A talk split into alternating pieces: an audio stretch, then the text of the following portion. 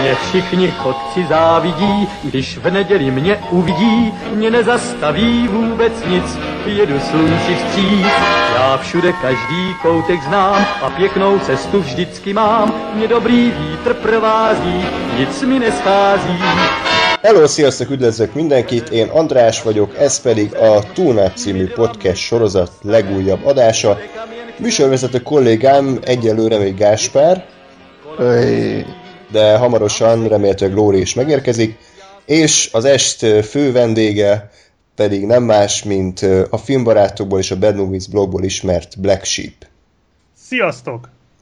Na hát, Black Sheep, köszönjük szépen, hogy elfogadtad a meghívásunkat. Köszönöm a meghívást, hál' Istennek végre összejött. Igen, igen azért ezt is már egy ideje, ideje szerveztük. Ugye, aki ismeri kicsit a Túnátnak a korábbi adásait, azt tudhatja, hogy egy másik filmbarátok tag is szerepelt már nálunk, mégpedig Freddy D, és a Bud Spencer és Terence Hill filmeket beszéltük ki vele. Nagyon egyszerű volt a koncepció, olyan témát próbáltunk választani, amit az adott filmbarátok tag mondjuk a saját podcastjében nem biztos, hogy, hogy hát korlátok nélkül ki tud beszélni, és hát Black Sheep én azt vettem észre a, a filmbarátok adások közben, hogy a te anime szereteted az picit ugye el van nyomva. Kicsit ilyen forever alone vagyok ebben a szempontból ott, igen. Úgyhogy most hát lecsatol, lecsatoljuk róla a láncokat, és szabadjára engedünk, hogy, hogy ezt a világnak elmondhassd. Úgyhogy a mai adásnak az a, az a tematikája, hogy az anime műfajnak az öt egyik legmeghatározóbb darabjáról beszélgetünk. Azt nagyon fontos elmondanom, hogy egyikünk se szakértő. Tehát aki anime rajongó és tényleg ától vágja a történelmet, a műfajokat, a kulturális egyeket, ő kicsit úgy álljon hozzá, mintha hát három teljesen laikus és egy rajongó beszélne ezekről a filmekről. Ugye ezt már a Bud Spencer és Terence adásnál is talán jobban elmondhattuk volna. Tehát aki arra vágyik, hogy most itt az egekbe magasztaljuk ezeket a filmeket, mint rajongók, az, az tehát kicsit változtasson a nézőnpontján, mert a legtöbbünk ezeket a filmeket most látta először, animéket nem szoktunk nagyon nézni, úgyhogy ez az adás egy jó apropó lehet arra, hogy így elsőre milyen benyomásokat keltett bennünk ez a pár alkotás. És a hallgatókhoz is szeretnék most szólni, ugye most öt filmről fogunk beszélni, de hát az anime műfaj az egyébként szinte végtelen számú mozgóképes anyaggal rendelkezik, úgyhogy aki esetleg valamit hiányolna, fontos filmet, amit kihagytunk, vagy szeretnétek, hogy megemlítsünk, és ne adj Isten, jól sikerül ez az adás, és jó lesz a visszhangja, akkor kérlek titeket, ezeket írjátok meg nekünk a YouTube videó alatti kommentekben, vagy pedig az e-mail címünkre tunap314 gmail.com címre, illetve Facebookon és Twitteren is, facebook.com per radiotunau, Twitteren pedig az et címre várjuk ezeket az ajánlásokat. Black téged hol lehet megtalálni? Hát engem leghamarabb a Bad Movies blogon találtok meg, Ö, ott fönn van az e-mail cím, mindenféle elérhetőség, de Twitteren is fönn vagyok, és az is ott van, úgyhogy engem azon keresztül lehet a legegyszerűbben. Illetve a Bad Movies fönn van Facebookon is egyébként. Úgyhogy ezeken a helyeken. Jó, köszönjük szépen amúgy, hogy a szingapúri stúdiókban vendégül láthattunk. Elnézést, hogy a... Nagyon, nagyon szíves. A magánkép végül nem érkezett, úgyhogy csak első osztályon tudtál utazni. Hozzászoktam, mindig ez van. Bocsánat. Aki sokszor megy, az az ilyeneket már meg se érzi. Majd legközelebb. Ö, igen, tehát a, az anime, mint műfajról általában ö, szeretnék akkor egy picit beszélgetni veletek, hogy ö, hogy viszonyultatok hozzá, hogy ismertétek meg, ha ismertétek egyáltalán, és mi volt, mi volt az első nagy film, vagy sorozat, ami behúzott titeket ebbe a világba. Black Sheep, tőled kérdezem először. Hát én úgy viszonyultam róla sokáig, hogy fogalmam se volt róla, hogy ez mi. Vagyis nem igaz, mert én is úgy viszonyultam, mint mindenki más Magyarországon, hogy van ez a Dragon Ball nevű valami, és hogy ez az anime. Ja. és ez, ezt én nem szerettem a Dragon Ball-t, már gyerekként se. Meg aztán jött a Pokémon, na az meg a másik ja. volt és én akkor elkönyveltem, hogy ez hülyeség. Ez ilyen gyerekeknek való ilyen, ilyen gagyi baromság, és aztán véletlenül akadtam rá az Akirára, amiről majd Na. fogunk is beszélni, ha minden igaz. És nekem az volt életem első olyan egész estés animéja, amit egybe megnéztem, gyakorlatilag kis kihagyásra egymás után rögtön kétszer, mert annyira engem annyira váratlanul ért, hogy így megnéztem ezt az Akirát, azt hiszem talán valamelyik régi Vox magazinban olvastam erről, erről a filmről, és így láttam róla egy-két képet, hogy te jó ég, mi a fene ez, és hogy így tök jónak írják meg minden, akkor tehát még nem volt egyébként internetem, hogy így utána nézzek, gondoltam, beszerzem valahonnan, és akkor ilyen alternatív úton, módon, alternatív interneten beszereztem, és megnéztem, és, és az volt az első gondolatom, hogy te jószagú úristen, ilyen is van.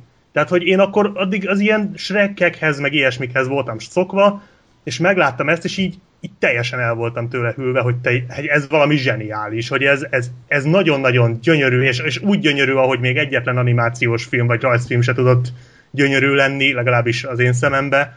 Nagyon érdekes sztoria van, nagyon komolyan veszi magát, iszonyúan brutális és erőszakos, és hogy hát ez valami elképesztő. Úgyhogy mondom, azt ott egymás után többször megnéztem, és azóta ö, igyekszem minél több. Hát először ugye az alapfilmeket bepótoltam, amikről majd néhányról lesz itt szó az adásban, és ö, utána azóta meg folyamatosan, tehát amint találok valami érdekeset, akkor azt igyekszem azonnal, azonnal begyűjteni magamnak. És sorozatokat mennyire követed? Azt kevésbé, abból is inkább az ilyen rövidebbeket, tehát az ilyen Bleach, meg Naruto, ezek nekem túl hosszúak. Tehát ez a nettó 650 rész, és még megy, ezt nem tudom. Én nem, nem nincs türelmem hozzá, egyszer elkezdtem a Bleach-et, és kb. negyedik rész után annak ellenére, hogy nem is tartottam rossznak, vagy ilyesmi, de azt mondtam, hogy úristen, már négy részen vagyok túl, és még van, nem tudom, 782, Hát nem, tehát hogy ez nekem túl hosszok. Én az ilyen 13-20 részes sorozatokat, azokat így megszoktam nézegetni, hogyha érdekes sztoriuk van, de, de nem sokat láttam. Tehát a, inkább a filmekre szoktam uh, koncentrálni. És sorozatként még ott van a Last Airbender. Na, az meg a másik, igen. Jaj, kedvenc animém, hogy ne. anime. igen. Jó. Ö, Gásper. Az elején nekem is nagyon hasonló az, hogy, hogy én is a, a Dragon Ball, Pokémon, Digimon és társai. Ó, tényleg a Digimon, de jó, hogy mondtad. Jó, Már tudtam, már el tudtam is. temetni a, a tudatalattimba, de most így följött, oké. Okay. Na jó, most, a, a, tehát ez az adás ez arra fog szólni, hogy mikor sértődöm meg halálosan. Essünk túl rajta, jó? És akkor rendben vagyunk. Jó, na, um, szóval, hogy, hogy nekem ez a, ez a, ez a vonalon indult, és igazából erősen gondolkozom, hogy mi volt az első ilyen komolyabb, nagyobb anime, amit láttam, és... Tudom. Igen? Igen. Akkor biztos az Akira volt. Nem, nem, a Death Note-ot néztük együtt, mint sorozat. Az is jó. És az volt az első, ami, és az utolsó is egyébként, amit szerintem animek között néztünk. Meg te néztél még valami, nem a One Piece, vagy, vagy melyiket néztette hosszú? Én az Inuyasha-t néztem vagy ezt nézegettem egy darabig. De most ilyen egész estésre gondolok, mert egyébként tehát én, én valamennyit nézegettem a sorozatok közül, hát az olyan iszonyat nagy mennyiségben. De hogy, de hogy filmben szerintem, vagy hát én egész estésben lehet, hogy nekem is az Akira volt egyébként a, az első, bár erre most nem merek megesküdni. én úgy vagyok az egészszer egyébként, hogy én, én bírom a műfajt, nem, nem vagyok én se szakértője, vagy különösebben rajongója, ha olyan van, és rám jön, akkor, akkor nézek, meg ha, ha hallom valamiről, vagy tudom valamiről, hogy ezt megéri megnézni, akkor annak azért általában utána szoktam menni, de, de én nem vagyok ilyen rajongó státuszban, hogy akkor mindent és bármit, amit anime. De, de abszolút tisztelem, és, és mondom, szeretem igazából ezt a, ezt a nem is tudom, hogy egyébként, hogy műfajnak nevezhető-e Hát igen. Vagy, vagy minek, minek nevezzük ezt. Uh, Ebbe inkább bele sem menjünk. igen, ez egy, ez egy nagyon hosszú és nagyon komplikált, és azt hiszem, hogy több szakértelmet igénylő beszélgetés lenne, hogy akkor mi is ez az anime tulajdonképpen. Hát azért a felszintén meg, megkapargatnám.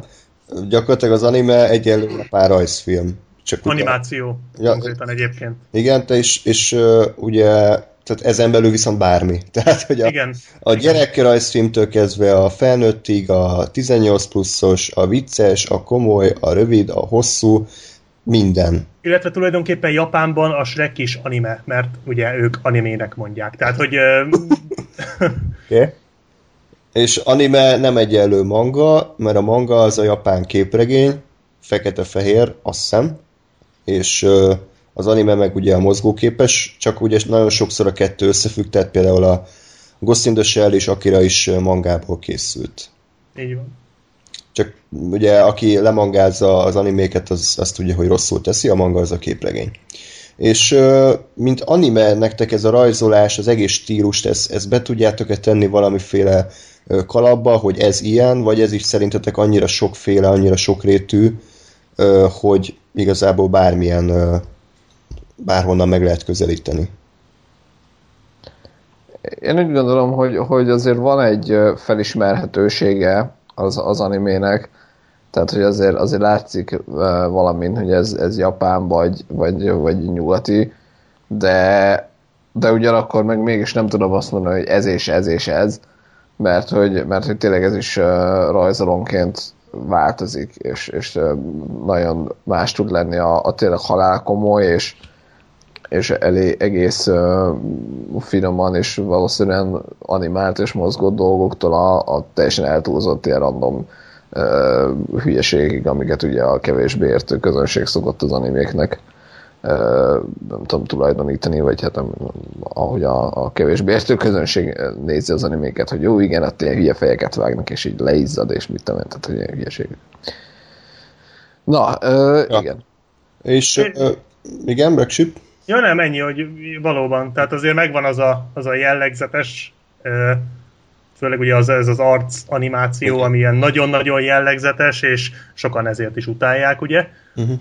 Tehát sokakat ezt a szít benne. Én nem tudom, nekem ezzel soha nem volt igazából problémám, bár tény, hogy van egy-kettő, ami nagyon ronda, de, Igen. de hát basszus, hát az, az amerikai animációs filmek között is vannak ritka rondák, tehát most ez... Igen, igen. Ez nem egy anime specifikus dolog, hogy ronda, szóval... Igen, de inkább az a furcsa már, hogy ugye régen azért volt ronda, mert nem volt pénz, csak most ez már hagyományá vált, és, és az a fura, amikor gyönyörűen kidolgozott néha számítógépes animációt is tartalmazó hátterek és környezeti elemek közé berakják ezeket a szaggatott mozgású, uh-huh. uh, nem túl kidolgozott figurákat, és, és sok embernél szerintem itt, itt válik el a kettő, azt hiszem talán a Zoli a D-vámpír vadász, hogy melyiket szed... Ha, igen, igen, a Vérszom, igen. Pedig az is egy nagyon jó film egyébként, és uh, ja, mondjuk azt mostanában nem néztem újra, de de valóban ott is, igen, ott nagyon-nagyon klasszul néznek ki a hátterek, meg úgy, úgy a, a idézőjelben kellékek, vagy hogy mondjam, tehát berendezés, mm. ilyesmi, a szobák, a belterek, a külterek.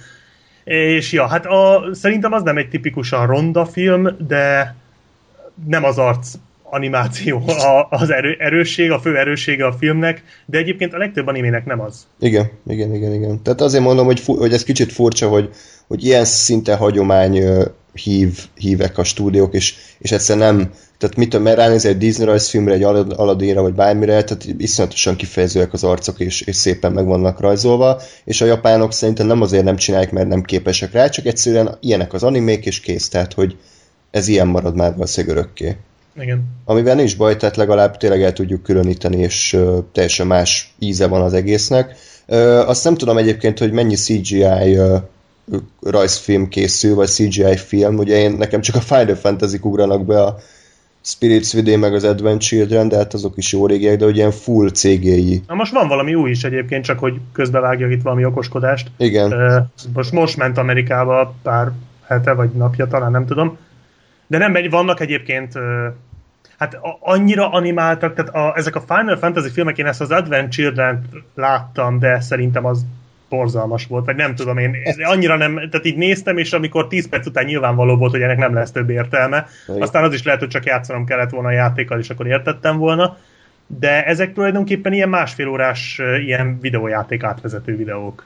Sajnos igen, igen. Azok voltak, és, és tényleg ez a fura, hogy ugye most már a Hollywoodban nagyítóval kell keresni a kézzel rajzolt rajzfilmeket, minden CGI, vagy bábfilm, de már a bábfilm is igazából CGI. Igen. Ö, viszont Japánban meg, meg még mindig legalábbis úgy tűnik, mintha kézzel rajzolt lenne, ami szintén egy, egy, szerintem egy teljesen jó dolog, mert... Hát, ö, igen? bocsi, ha, ha CGI is, akkor úgy csinálják meg CGI-ja, hogy kézzel rajzoltnak tűnjön. Mm. Igen, igen, igen, igen. Ja, úgyhogy uh, akkor igazából egyikünknek sincs nagyon problémája ezzel a, ezzel a stílussal. Uh, maguk, a, maguk a filmek azok, amik önmaguk, önmagukért beszélnek, tehát uh, Szerintem a rajzolási stílus miatt nem lenne szabad az egész műfajt úgy, ahogy elítélni, mert tehát ég és föld különbség van egy, ha megnéz valaki egy Ghost in the Shell, vagy megnéz valaki egy Dragon Ball epizódot, vagy Pokémon epizódot, tehát egyszerűen olyan szinten eltér a kettő egymástól, hogy nem lehet, hú, hát ez szar anime ennyivel elintézni, mert, mert tényleg iszonyatos különbségek vannak. Na, hát Mondjuk, akkor, igen?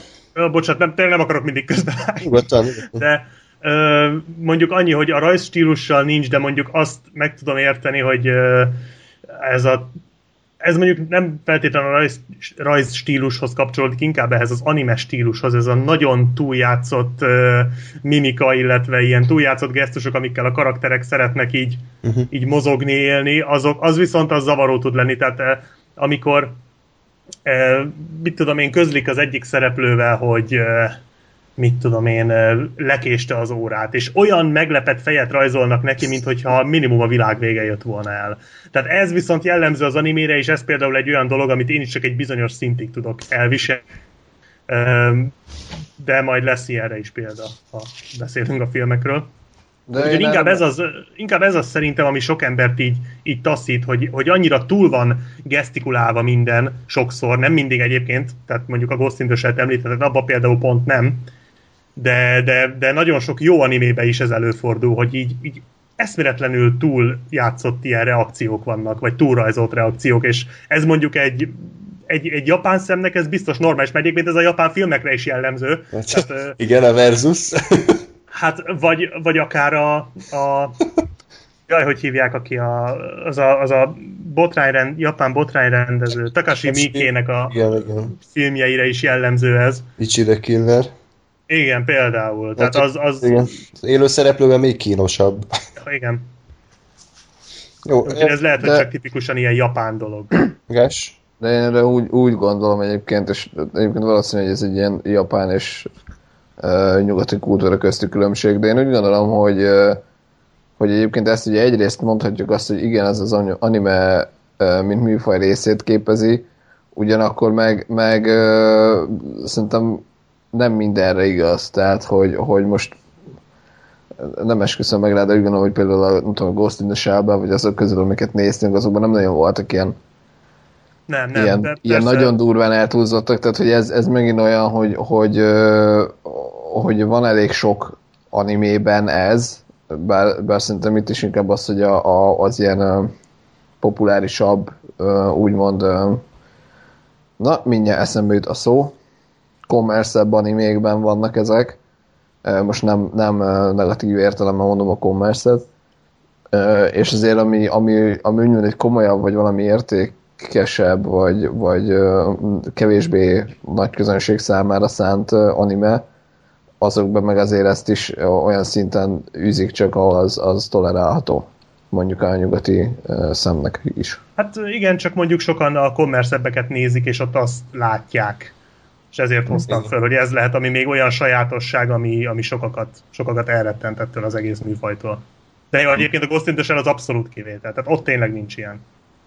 Ja, egyébként nekem azért, ha nem is pont in the Shell, azért többe volt olyan, hogy hogy tehát ilyen, ilyen nyugati rajzszínben nincsen, hogy a karakterek mindig mindenhova futnak.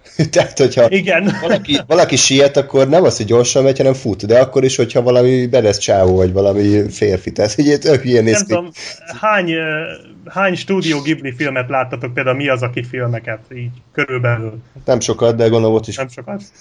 Hát én, én mindig azt néztem, hogy a, mi tavaly tartottunk Black Sheep nével egy ilyen Mi az, aki maratont, és, és nem tudják, azok gyönyörű szépek azok a filmek, majd mi az, akiről is beszélünk, de uh, nagyon szépek, nagyon aranyosak, meg kedvesek, de a futást egyszerűen nem bírják benne rendesen megrajzolni. Olyan hülyén tartják a karjukat a szereplők, akármelyik filmbe, Igen. miközben futnak, és nem csak mi az, aki filmekre jellemző, ez a Studio Ghibli-re jellemző, hogy egyszerűen ilyen hülyén oldalt tartják a karjukat, és próbáltam egyszer így futni, és egyszerűen nem lehet. Tehát ez, fizikailag ez, ez, ez megerőltető így futni. Úgyhogy ja. Igen. És, és ugye ez, hogyha mondjuk egy vicces meséről van szó, akkor nem annyira zavaró, de ami komolyabb téma, akkor az úgy kidob, mint nyugati nézőt, az, hogy így retardáltó futnak a szereplők.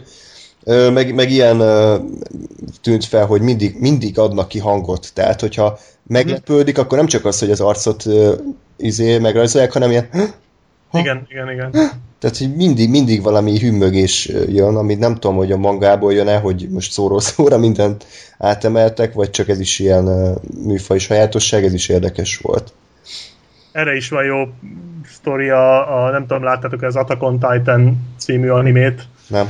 Ezt a, de úgy biztos ismeritek, mert elég híres, ez most az új sláger. Igen, hát Majd, majd most valahogy jön ki a második évad, ez, a, ez az óriásos, uh, ilyen pókemberként ugráló ilyen harcosok csapkodják le az óriásoknak a feje, fejeit. Nagyon, nagyon látványos, Jó és borzasztóan, nagyon jó anime egyébként, borzasztóan izgalmas, nagyon-nagyon iszonyú jól van megrajzolva, és nagyon durva, tehát így annyira brutális, hogy az, ahhoz képest az Akira az egy ilyen szombatesti matiné sáv, de abba ezt, a, ezt, amit mondtál, András, ezt így iszonyú módon túltolták. Tehát az nálam már az elviselhetetlenséget súrolta így alulról. Csak végignézni, mert annyira jó volt a sztori, meg így minden más, de ott ez, ez, a, ez a tipikusan animére jellemző ilyen mindenen borzasztóan meglepődünk, és a meglepődésünknek mindig hangot adunk, és állandóan őrjöngünk. Tehát az is, hogyha valaki mérges, akkor vagy, vagy fel, felbuzdult valamin, akkor olyan visításokat lenyomni ezek a karakterek, hogy az észvesztő. Tehát az erre nagyon jellemző volt, mondjuk ennek egy ellenére is az egyik legjobb anime, amit láttam egyébként. De ja, ez mondjuk nem hiányzik a második évadból, vagy nem fog hiányozni, ha esetleg ez kikerül a második évadból. sajnos nem fog valószínű. Tehát. Én is ettől tartok. Jó, tehát amit így összegzésként elmondhatunk, hogy ahhoz, hogy valaki lejön animéket nézni, igen, igenis kompromisszumokat kell kötni, el kell fogadni a bizonyos dolgokat. Szerintem amiket mi választottunk filmek, azok gyakorlatilag szinte a legnyugatibbak, amik csak lehetnek, de még így is azért tehát merőben eltér egy, egy DreamWorks vagy Pixar vagy bármilyen animációs filmtől, úgyhogy aki esetleg nem rajongó és kedvet kap ezeknek az alkotásoknak a megtekintésére, azért kicsit, kicsit legyen türelemmel ezek iránt. És akkor kezdjünk is bele a, az elsőbe. Egyébként még nem biztos, hogy elmondtuk, de az öt film, amiről ma lesz szó, az a Csíró Szelemországban, a Ghost in the Shell, a Grave of the Fireflies, a Szent János Bogarak sírja, illetve Akira, és a Black Sheep által ajánlott. Annak van magyar címe egyébként? Hát hivatalos úgy tudom, hogy nincs, mert Magyarországon ez nem jelent meg, ez a nyári háborúk, The Summer, azt hiszem nincs is The, csak Summer Wars. Uh-huh. Igen, Vagy Summer Wars, vagy The Summer Wars, most ezt meg nem mondom hirtelen. Igen, tehát ez az, erről az ötről lesz ma szó, és hát Lóri nem látta a csírót, úgyhogy mi azzal fogjuk kezdeni. Hát ahogy mondtad, igazából ugye mi az, aki ren- rendezte, és annyi filmje van, és annyi jó filmje van, hogy belőle egy külön adást, vagy akár többet is lehetne csinálni. És ha minden igaz, akkor mi két ilyen Studio Ghibli filmet is láttunk, ugye ez volt, illetve a Fireflies. Hm? Ugye? Igen. Jó. Igen, bár, bár sztoriban, meg hangulatban távolabb nem is lehetnének egymástól egyébként, Gyakorlatilag ilyen csak az arcok rajzolása volt kb. ugyanolyan. meg a futásé. meg a futás. Köszi. Igen. Na, a Csíros Szelemországban Spirited Away Oscar díjas anime. Nem akarok hülyeséget mondani, de azt gyanítom, hogy ez egyetlen olyan anime, ami Oscar díjat nyert. Igen, igen. Ö, 2003-ban, és elképesztő nagy anyagi sikert ért el. Gyakorlatilag ez volt a, az újabb nagy lórugás az anime műfajnak, hogy nemzetközi területen is el tudjon terjedni. De ez a mi az, mi az, akinek már nagyon sokadik filmje volt, és itt már ugye bőven 60 éves volt az emberünk, és szerinted egyrészt hogy tetszett nektek a film, másrészt hogy miért, miért gondoljátok, hogy pont ez lett az, ami annyira elterjedt és annyira közkedvelté vált? Igen. Lex. Hát- Hát, hogy hogy tetszett, szerintem ez mi az, akinek a második legjobb filmje.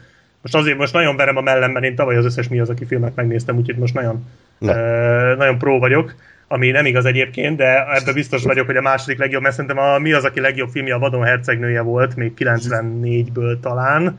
Az nem annyira ismert, mint a Chihiro, ami elég szomorú, de, de ez szerintem a Vadon hercegnője után a másik óriási mesterműve.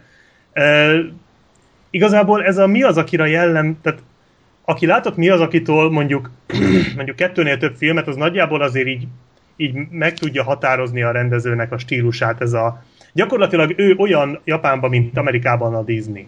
Hogy ez a klasszikus, gyerekeknek szóló, nagy kalandot bemutató, legtöbbször, nem mindig egyébként, legtöbbször egy nagy kalandot bemutató ö, sztorikat szokott írni, nagyon aranyos és kedves szereplőkkel, ö, és általában ilyen nagyon ö, többdimenziós szereplőkkel. Tehát itt a gonoszok se nagyon gonoszok, tehát hogy általában akit először gonosznak hiszel, az arról aztán kiderül, hogy nem is annyira gonosz, meg a, a főhősök gyakran gyerekek, és nagyon sok bennük a varázslat, gyönyörű, szépek, színesek, fantasztikusan vannak megrajzolva, illetve meganimálva, és szerintem a Chihiro ezek közül az, ami egy nyugati szemlélő számára a vadon hercegnője mellett a legkönnyebben fogyasztható, bár talán még jobban is, mert a vadon hercegnője azért egy komolyabb sztori, tehát ott Aha. sokkal, több, sokkal nagyobb társadalomkritika. Azt láttátok egyébként? Nem. Nem, sajnos. Az egy, az egy jóval nehezebb film, az, az is nézeti magát igazából, tehát azt is csak elkezdeni kell, de azért az egy megterhelőbb film, tehát ott van társadalomkritika, az jóval erőszakosabb, mint a Chihiro, és, és sokkal komolyabb az egésznek a hangvétele. Ez, ez inkább egy, egy meseszerűbb történet, ugye alapból már a, a, a, ez az egész világ, amit bemutat, ugye ez a szellemvilág, ez ilyen tipikusan így, így akármelyik Disney meséből is átugorhatott volna, és ebben nagyon könnyen bele lehet feledkezni, ráadásul nagyon jó ki is van dolgozva. Úgyhogy szerintem azért, mert, mert ebben úgy, min, min, ebben úgy van benne a rendező összes légyegye, hogy az nem japános, tehát nem animés, hanem olyan, tehát ezt, ezt hasonlít a legjobban egy Disney filmhez mm. szerintem a rendező filmjei közül, már mint azok közül a filmjei közül, amik ö, ebben a szellemiségben készültek, mert azért volt egy-két filmje, ami, ami nem ilyen, de nem sok. Ebben a szellemiségben készültek. Ja, igen. Ez, nekem is eszembe jut ez a poén, ez családjólás, de aztán én nem, nem mertem elsőt. Köszönöm, vállalom. Na, Es, neked hogy tetszett a film?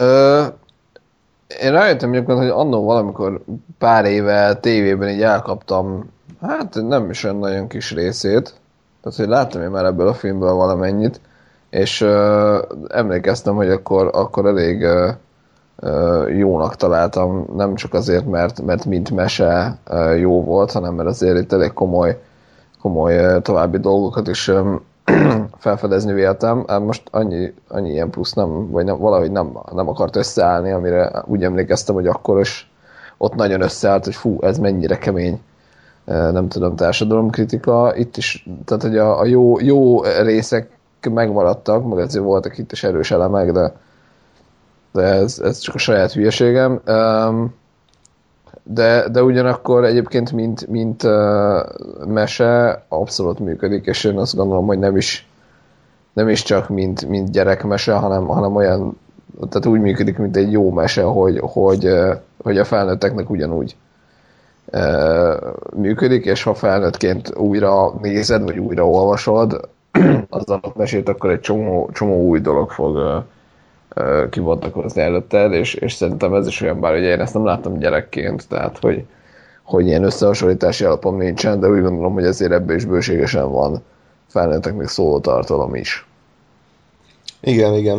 Én is így láttam egyébként, a, az az érzésem volt végig, hogy ez egy elképesztő nagy mesternek a műve, aki, aki pontosan tudja, hogy mit csinál, iszonyatos tapasztalata van a, a történetvezetéssel, a, a, a rajzokkal, a zenével, a karaktereket, tehát hogy, hogy, hogy úgy éreztem, hogy én egy biztos kezű rendezőnek a munkáját látom, és, és ez volt az, ami, ami elképesztően tetszett, hogy mennyire tudta ötvözni, ahogy mondtad Black Sheep, ez a kicsit disney hangulatot, az egyébként teljes mértékben japán mondani, mondavilággal, mesékkel, ilyen hitvilággal, úgyhogy nagyon jó elegye volt szerintem a nyugati és a keleti stílusoknak, illetve ami még érdekes volt nekem, én a PS3-on egy órán így jutottam a Nino Kuni című játékkal, nem tudom, azt ismeritek el. Alomásból, igen. Igen, az is a Studio Ghibli működött közre benne. Hát annyit játszottam vele, hogy egy órán keresztül uh, volt 55 perc átvezető, és 5 perc játék. így... Biztos nem valamelyik Metal Gear Solid-dal játszottál? hát lehet úgy, tehát rendkívül interaktív volt, de ott is gyakorlatilag ugyanez jött át, hogy, hogy gyerekszereplő, mesevilág, gyönyörű zene, nagy kaland, gyönyörű animáció, tehát igazából a Studio Ghibli szerintem már szépen tovább örökítette a Miyazaki-nak a szellemiségét, úgyhogy nekem a Csíró Szellemországban abszolút tetszett, egy, egyetlen egy kis bajom volt vele, szerintem azért ez a két óra, ez, ez azért sok. Tehát uh-huh. nem volt annyira, tehát a történet az gyakorlatilag egy alaphelyzet, amit mindjárt elmondunk, de az az alaphelyzet az nem igazán bonyolódott, és, és szerintem mondjuk egy 20 perc rövidebb az nem, nem ártott volna neki, egy picit azért már a közepe fele úgy, úgy elkezdtem unni, de aztán nyilván a vége fele vissza, visszahozta. Nektek volt valami problémátok a hosszal, vagy csak nekem? Hát ez, amit mondtál. Tehát tényleg hosszú a film, és mivel nincs meg az a klasszikus mese felépítése, amihez mondjuk egy amerikai vagy egy európai néző szokott, tehát hogy azért itt, itt sokat nem olyan a felépítése, mint egy ilyen nyugati mesének, így ez borzasztó hosszúnak tűnik ez a két óra. Uh-huh. Főleg ott az utolsó fele az már, bár valószínűleg azért, mert nyilván nem az első fele fog hosszúnak tűnni, tehát ez mondjuk logikus, nem az elején kezded el unni a filmet, de én, én akárhányszor néztem, mindig az utolsó mondjuk negyedét azt már kicsit úgy, úgy untam, ott már elkezdtem mindig fészkelődni, hogy jó van, most már akár vége is lehetne. Noha ott is vannak egyébként nagyon klassz jelenetek, meg ez úgy általában elmondható a filmre szerintem, hogy ilyen nagyon-nagyon jó jelenetek vannak benne, amik így abszolút váratlanok. Tehát például az zseniális a, a fürdőházban játszódó jelenet, az, az biztos megvan, amikor bejön az a sáros szörny, igen, igen. és beül a kádba, hát az valami zseniális jelenet, én az, azt, azt imádom azt a részt. Vagy amikor az elején a kis fekete kis mütymürüttyök viszik a kavicsokat, és, mm. És amikor Chihiro az egyiktől elveszi, hogy segítsenek, az, az összes elhajítja a picsába, hogy akkor ő se az evét is figyel. Tehát ilyen, ilyen nagyon-nagyon klassz jelenetek vannak benne, amik úgy bennem jobban megragadtak külön-külön, mint egyben az egész film. Ja, igen, hát igen. Maga a sztori az egyébként rendkívül egyszerű, tehát arról szól, hogy a Csíró egy, hát nem tudom, kb. 10 éves kislány, aki a szüleivel költözik, és egy új, új ház fele mennek éppen, és az apukája kitalálja, hogy inkább egy kerülőúton mennek, és felfedeznek egy alagutat, amin átkelve egy elhagyott Vidám Parknak a romjait fedezik fel, és a Vidám Parkon belül pedig találnak egy ilyen étteremszerűséget, ahol a szülők valamiért elkezdik falni az ott kihelyezett ételeket, és átalakulnak gyakorlatilag disznóvá, maga a hely is átalakul, és hát maga ugye szellem, szellemországá, ahol egy ilyen Jubaba nevű boszorkány uralkodik, és gyakorlatilag az egész egy ilyen fürdőház fürdőházba összpontosul, és hát Csírónak ugye nyilván az a küldetése, hogy a szülei, szülei lévő átkot levegye, és visszatérjen a saját világába. Ebben a kalandban pedig azt hiszem Hakunak hívták azt a srácot, aki Igen. sárkánya változott aztán vissza, meg egyéb, meg az, a, meg az az arc nélküli szellem, meg ilyen fura karakterekkel együtt zajlik az élete. Ami nekem kicsit érdekes, hogy, hogy egy ilyen, tehát az a cím, hogy Csíros Szelemországban, én arra számítottam, hogy, hogy ez ilyen nagy kaland lesz, meg nagy utazás, de igazából az egész, tehát a filmnek a másfél órája egy, egy házba játszódik ebben a fürdőben, és ez úgy, ez úgy picit, picit úgy meglepett. Tehát ezért hát igen, most így, így most elmondtad a... Igen? Igen?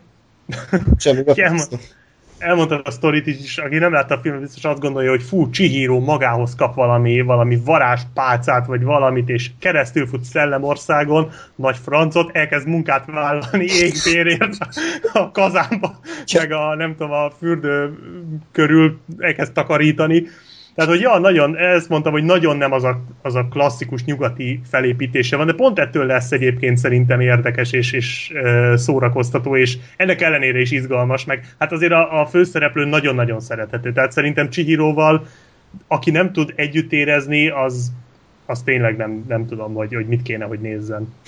igen, igen, egyébként tényleg, ha ő nem lett volna ennyire erős, akkor a film azért nem működött volna ennyire jól, de abszolút tudtunk neki szurkolni, és érdekelt, hogy, hogy mi lesz a sorsa. Ö, igen, tehát ezt, ezt kellett megemészteni, hogy, hogy nincs nagyon cselekmény. Tehát van egy alaphelyzet, történnek mindenféle kalandok, most éppen kifűti a kazát, meg kijön füröd, most kitenged be az ablakon a csíró, tehát hogy ilyen, ilyen epizódokból állt, és ugye nyilván azt várna egy, egy nyugati néző, hogy akkor most lesz az, amikor, a, amikor mit tudom én, kalamajka van, és akkor meg kell oldania, és akkor a főszereplő így a, a lelki traumát éli át, de aztán egy utolsó reménysugára végül legyőzi a gonosz boszorkányt, tehát hogy abszolút nem ez volt, hanem, hanem egy teljesen álló helyzetből tekintgetett a film ide-oda, elmentek vonattal a, a, a Jubabának az ikertestőréhez, ahol igazából nem történt semmi, majd visszamentek, tehát hogy így, így nagyon, nagyon nehéz elmondani, hogy mitől, hogy mik történnek a filmben, vagy milyen cselekmény elemek vannak, de összegészében, illetve ahogy Beck mondtad, apró részleteiben egyébként zseniális a, a darab. Hát meg tök jó, hogy igazából úgy mutat, így, tehát ezen keresztül mutatja be a szellemvilágot. Tehát, hogy azért úgy, annak ellenére, hogy nem látod így, nem látsz 150 különböző helyszínt, hanem gyakorlatilag egyet, egy kis túlzással, annak ellenére így baromira kidolgozottnak tűnik ez az egész. Tehát nem csak egy ilyen háttérmaketnek tűnik ez a szellemország, hanem egy élő, lélegző világnak. És ezt például baromi jól megcsinálták benne. Igen, hát szerintem az öt látott anime közül ez volt a legszebben kidolgozva így rajzolás tekintetében, tehát néha annyira gyönyörű volt, hogy így kicsit úgy szittam magamban a CGI-t, hogy most az mit keres itt, amikor ez, ez sokkal jobb. Persze nyilván voltak részek, ahol kevésbé, de, de összességében szerintem ez, ennek a látványa volt a legszebben kidolgozva, hát nyilván költöttek is el rendesen, de mit, mit tudom én, ilyen tűnt fel, hogy, hogy általában a rajzfilmekben nincsen kameramozgás, hanem uh-huh fix kamera, és akkor mennek a szereplők, de itt viszont nagyon sok kameramozgás volt, ami, ami valószínűleg CGI-jal lett egyébként megoldva, hogy ilyen nagyon egyenletes, kicsit olyan, mint a Doom 1, így megy a kamera. Úgyhogy... Szerintem ilyet még senki soha nem, tehát hogy a Chihiro Szellemországban a Doomhoz hasonlította. vagy, vagy ha lenne, akkor nagyon meglepődnék. Igen, igen. Gás, neked mi, mi, mik voltak azok, amik kevésbé, vagy ami miatt kevésbé működhetett most? Nem, nem is azt mondom, hogy kevésbé működött, csak valahogy, valahogy olyan emlékeim voltak, hogy nekem óriási revelációim voltak itt a film nézése közben, és most valahogy az elmaradt. De, de igazából lehet, hogy csak akkor voltam, nem tudom, biztos be voltam tépve, vagy Közben dúmoztál. Lehet, lehet, hogy, lehet, hogy dúmoztunk, igen.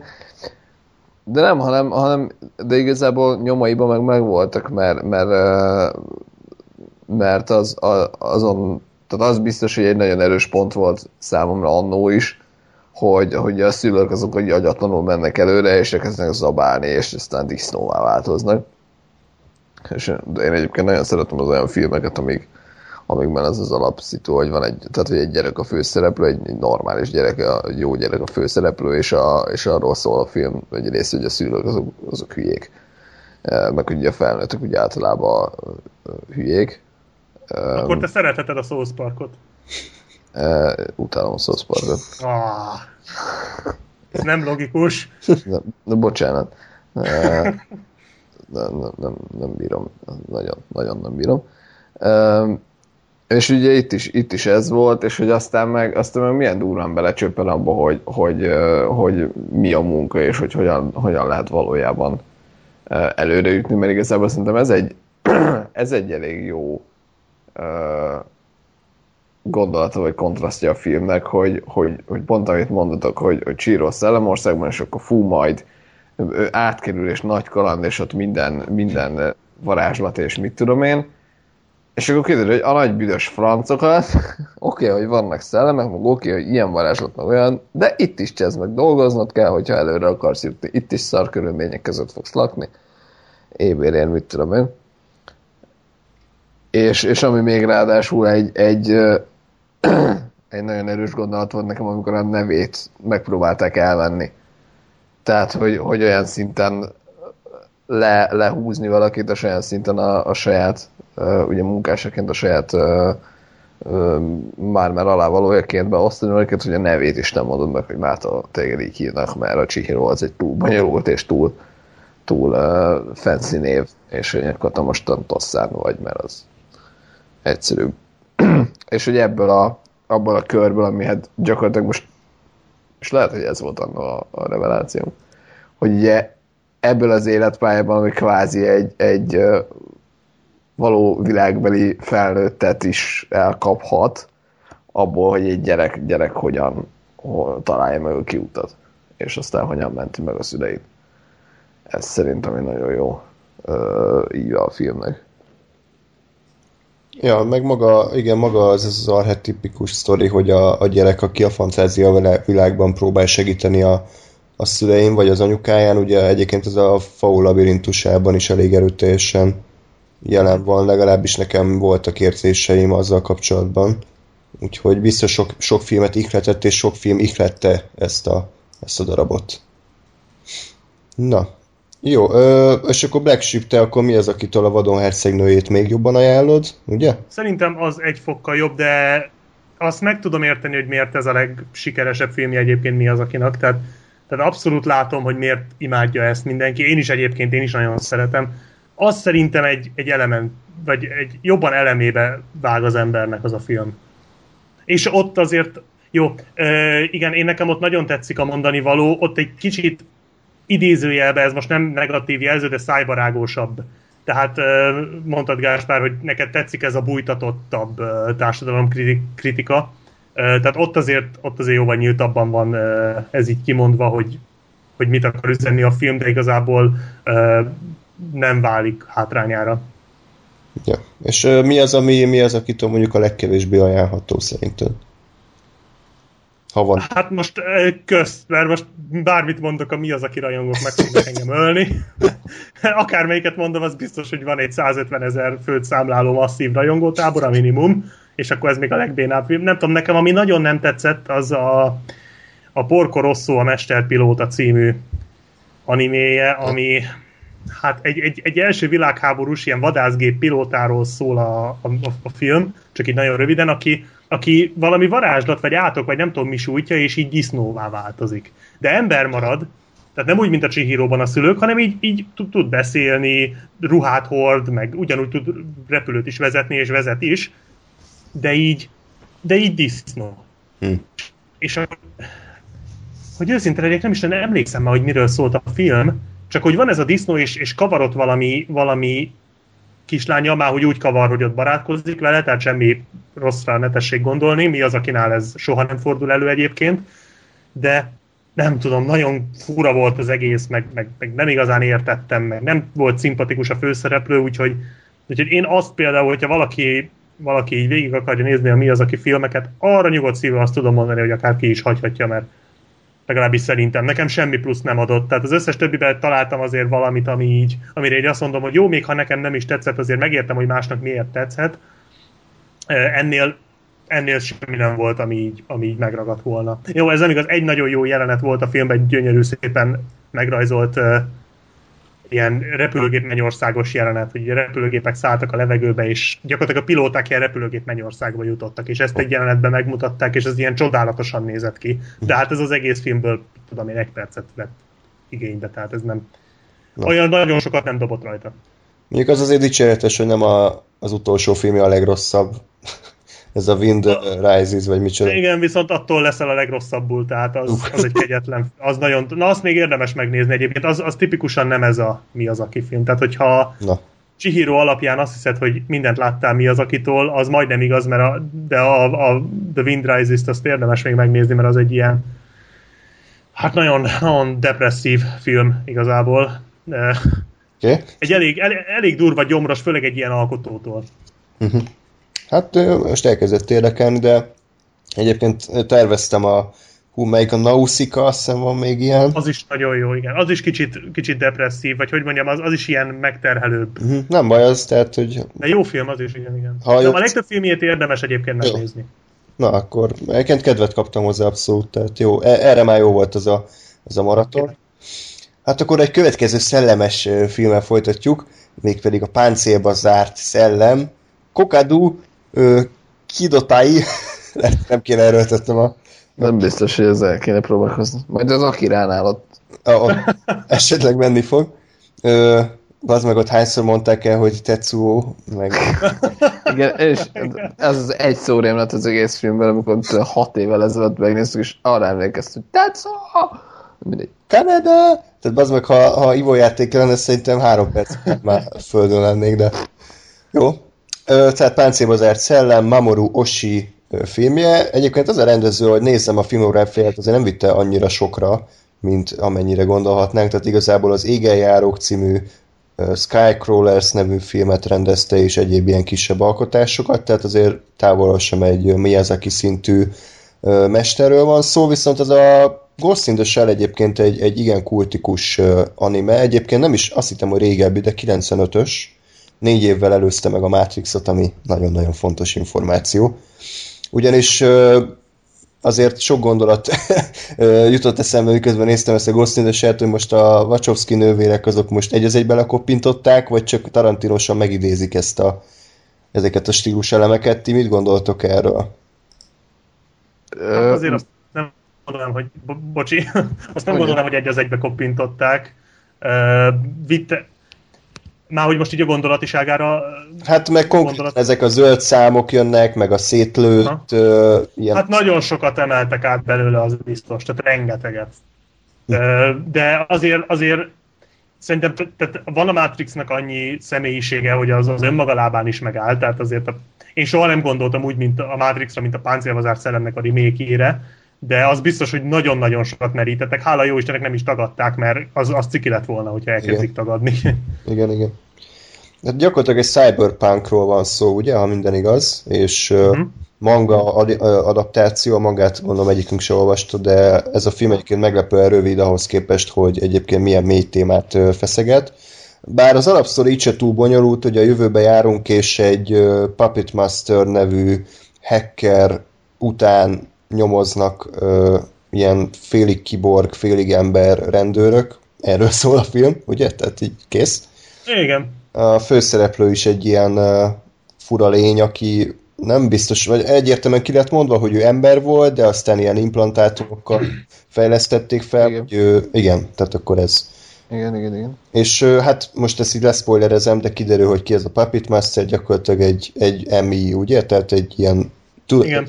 egy öntudat, Tudatára ébredt. Igen, öntudatra ébredt gép, és egyébként a film, ahol a Matrixosan, de Matrix a, a köbön elkezd filozofálni random jelenetekbe két lövöldözés közben, hogy mi az élet, mi a lélek, létezik-e, létezünk-e egyáltalán, és egy gépnek lehetnek-e érzései.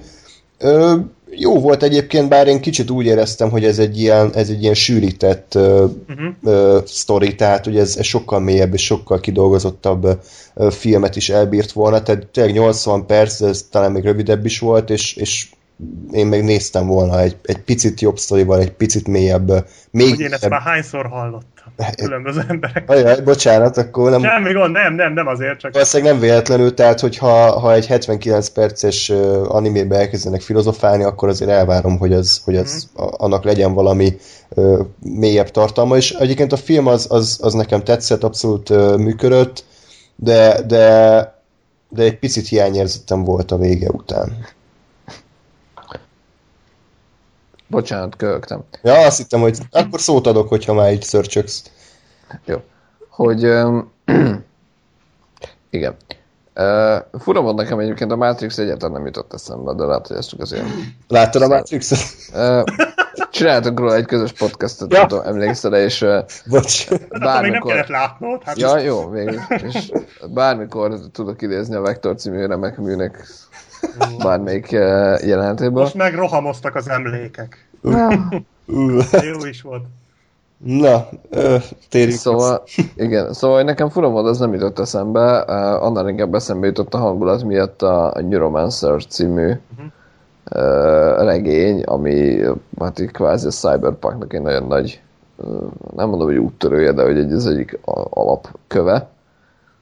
Um, és igazából az volt fura, hogy, hogy uh, én ezt a filmet nem láttam eddig, de, de úgy éreztem, hogy miközben néztem, hogy én ezt már láttam.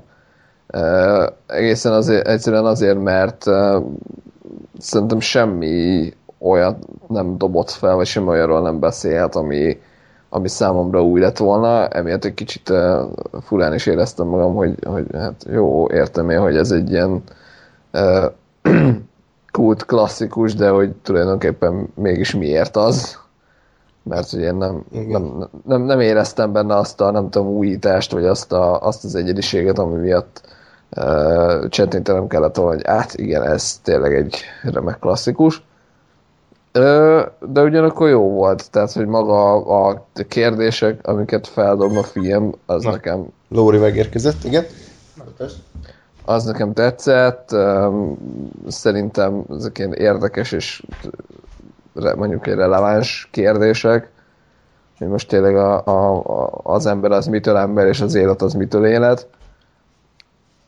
De, de mondom, ugyanakkor meg nem, nem éreztem a, a, semmi újdonságot benne, és, és emiatt volt egy kis ilyen hiányérzetem. Hm. Az egészre kapcsolatban. Lehet, hogy mondtad, csak lemaradtam, hogy mikor láttad a filmet, a Ghost in the Shell-t? Körülbelül... Körülbelül tegnap előtt. Aha.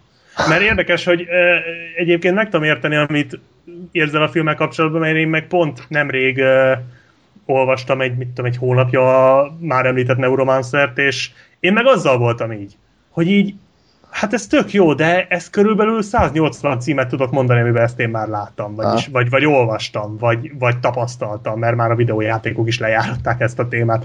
Tehát, hogy és van, tehát, ez igaz, hogy egyébként a film mai szemmel, hogyha valaki ma nézi, akkor nem fog neki újat mondani, mert azóta már annyi film mondta ezt, jól, rosszul, tök mindegy. Meg nem csak film egyébként, regények, már tényleg a videójátékok is ezzel játszanak mostanában sokszor, meg egyébként régebben is, és ez tény és való, hogy, hogy nem a mondani valója örökérvényű, vagy hogy nem azt teszi klasszikussá szerintem ezt a filmet, hanem inkább a megvalósításnak a módja. Tehát az, ahogy bemutatja ez a film ezt a hát nagyon-nagyon vékony sztorit. Tehát, hogy öm, hogy például azok a, azok a gyakorlatilag megkerülhetetlen, hogyha a filmről beszélünk, hogy ezek a, erre a fantasztikus zenére a város képek, ahogy lassan ö, úsznak be és úsznak ki a képből, és ahogy Igen. ezt ilyen iszonyú sokáig húzzák, és ráadásul tényleg rövid a film egyébként majd, tehát ezzel egyetértek, hogy nagyon rövid a film.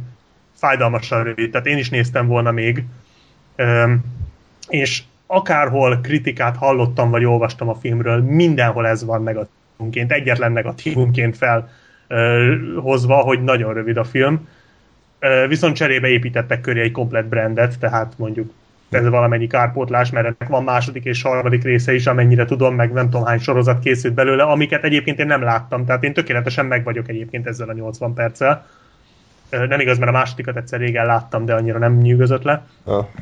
És inkább az, hogy annyira egyedien tálalja ezeket a dolgokat. Tehát ott van például az a jelenet, amikor elkapják a bábjátékost, és ugye ott úgymond vallatják, és amikor ugye megtudják, hogy ő valójában egy emi, hát az valami fantasztikus az a párbeszéd, amit ott, amit ott előadnak ott a bábjátékossal. Vagy az elején, hát az első 20 perc az tulajdonképpen egy akciójelenet, amikor ugye azt a kukás autót üldözik.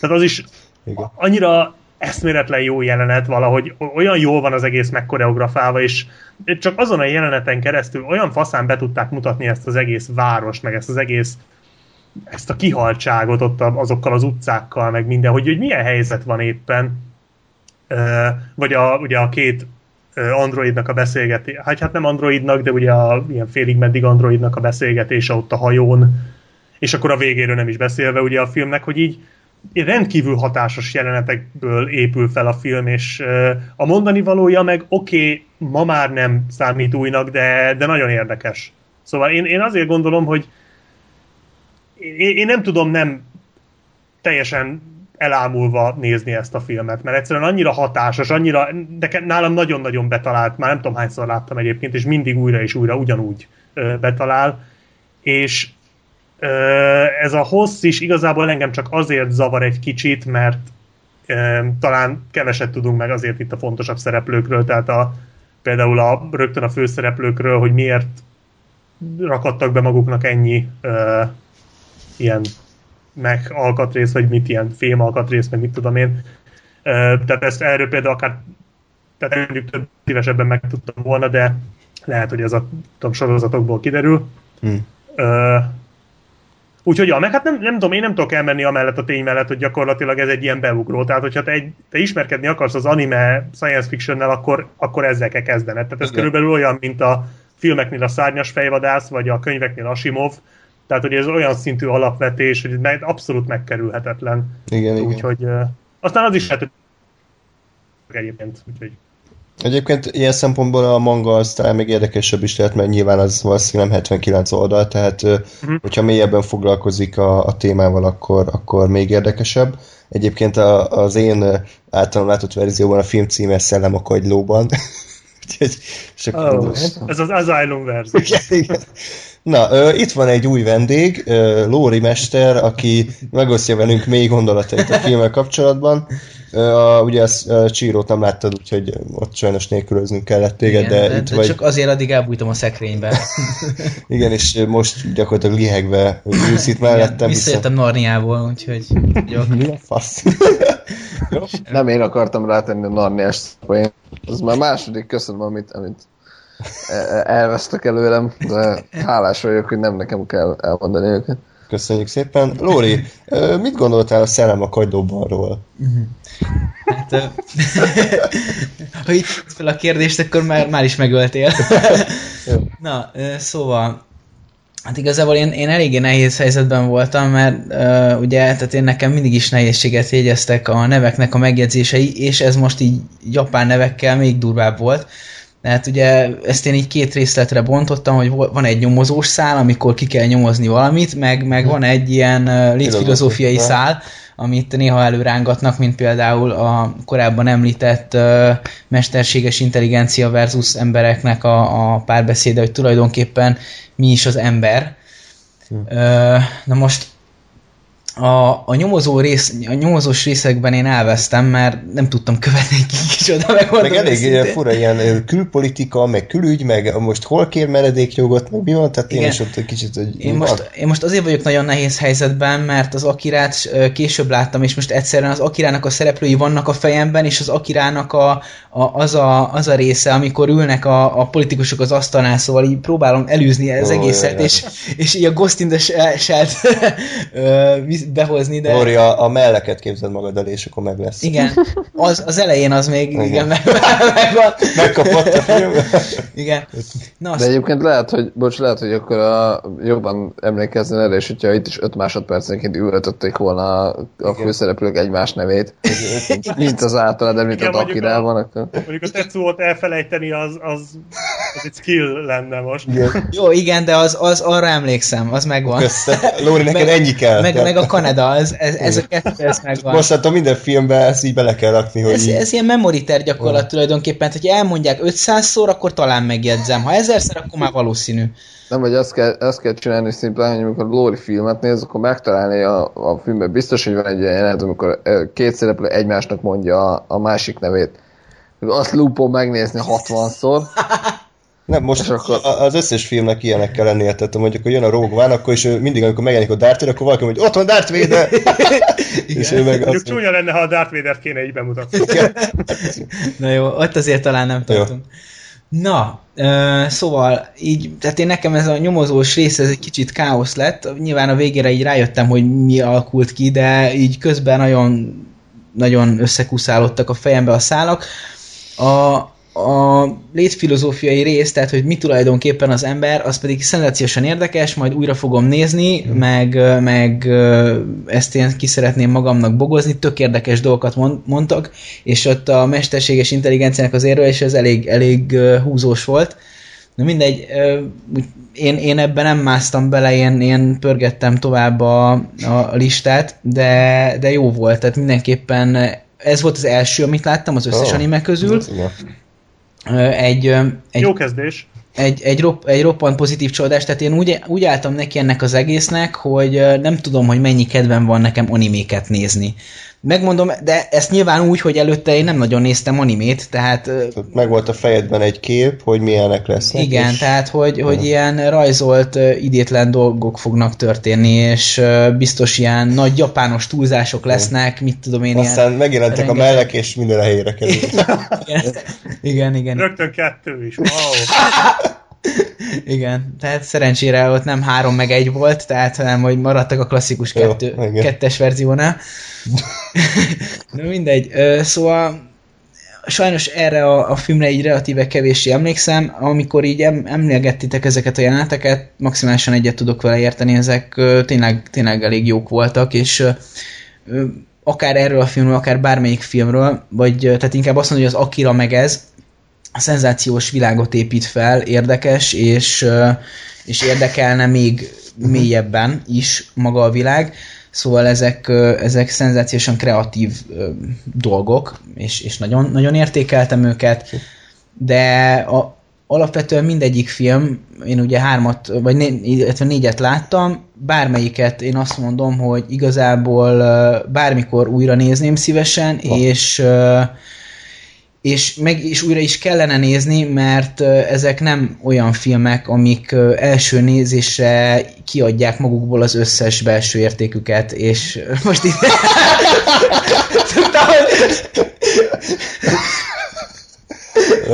ne így áll ennyit, jó, mert te is kidolg.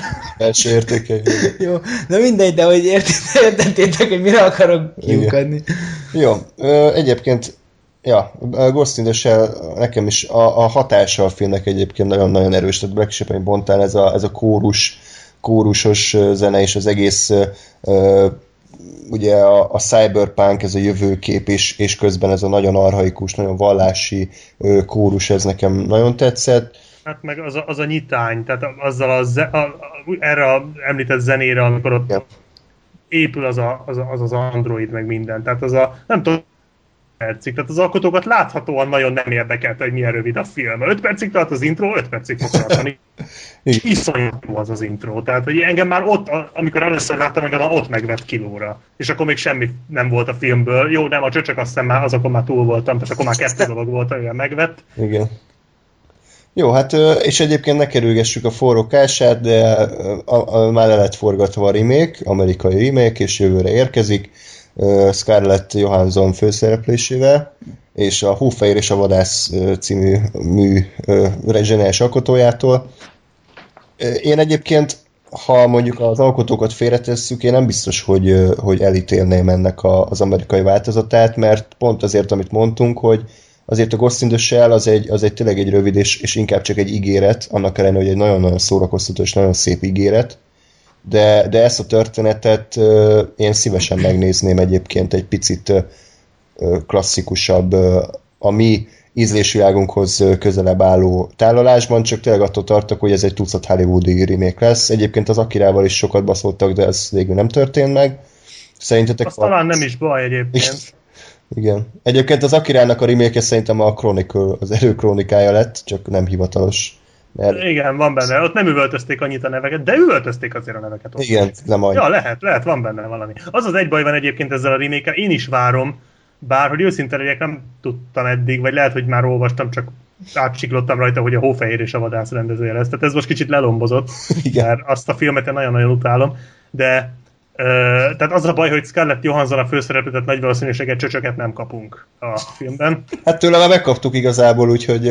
De nem egy Ghost in the Shell-be fogja ja. megint megmutatni, tehát ha ennyit kellett várni, és egy olyan filmben mutatta meg, amiben, ebben nem fogja, tehát ebben szinte biztos vagyok. Nem mondom, hogy a nagyon várom, nem szeretném, hogy... Tehát én, én inkább azt mondanám, hogy inkább ne legyen remake, de ne kockáztassuk meg azt, hogy szar lesz, de, de, de nem mondom, hogy nem vagyok rá kíváncsi uh-huh. hogy mit hoznak ki belőle, hogy esetleg merike merike úgy tovább gondolni a filmet, hogy mondjuk ne a 95-ös üzenetet vegyék elő újra, mert azt már rengeteg film megcsinálta azóta, meg egyébként előtte is, mert például a Szárnyas fejvadász az ugye korábbi, tehát hogy azért nem a Ghost in the Shell találta ki ezeket, ugye Asimovról nem is beszélve, tehát hogy azért a Ghost in the Shell idejében se voltak ezek a borzasztóan új mondandók, vagy új üzenetek. Hát remélem, hogy, hogy beleraknak valami olyan filozófiát, ami egy kicsit tovább gondolja esetleg ezt az egész mesterséges intelligencia dolgot, ahogy tette ez például a tavalyi Ex Machina, amit legalább annyira imádtam, mint ezt, úgyhogy uh-huh. hogy van azért, tehát meg lehet ezt azért csinálni, szóval ez nem lehetetlen, csak nem egyszerű. Lóri?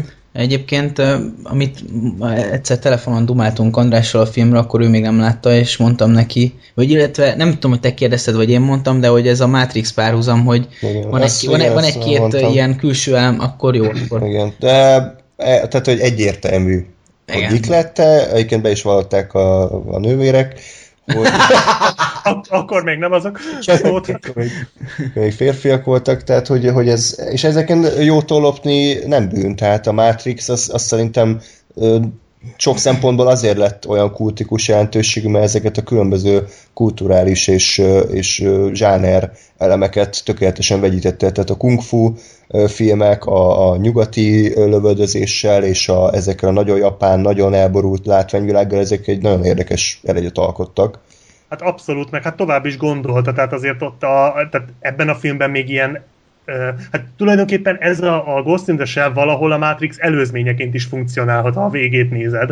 Tehát simán el lehet képzelni, hogy az a mesterséges intelligencia, aki aztán létrehozta a Matrixot, az itt szabadul föl. Na, Tehát, hogy abszolút... Tessék? Igen, ez eszembe ja, igen, ez tök jó. Hogy, hogy ott azért tovább gondolt. Tehát látszott, hogy ők nem csak lenyúlták, hanem azért gondolkodtak ezen, agyaltak a filmen, hogy lehetne ez ebbe még, még plusz belerakni, arról nem is beszél, hogy látványilag is szerintem minimum elérte ezt a szintet a film, a Matrix, már így a mondjuk az akció jelenetekre gondolok, uh-huh. sőt, hát még, még meg is ugrotta. Tehát azért a Matrix, az igen, tehát egy nagyon, én inkább úgy szoktam mondani, hogy gyakorlatilag úgy nyúl, hogy közben tiszteleg is azért az alapanyag előtt. Tehát nem tagadja le, nem köpi szemen, hanem csak tovább gondolja. Ezt meg szerintem nagyon jól csinálták.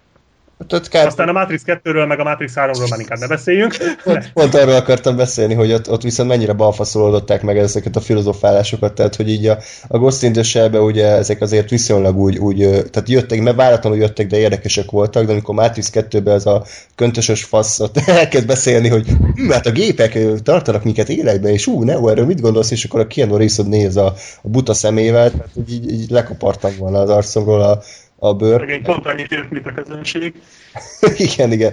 Szóval uh, inkább most a Matrix 1-ről van szó uh, gyakorlatilag.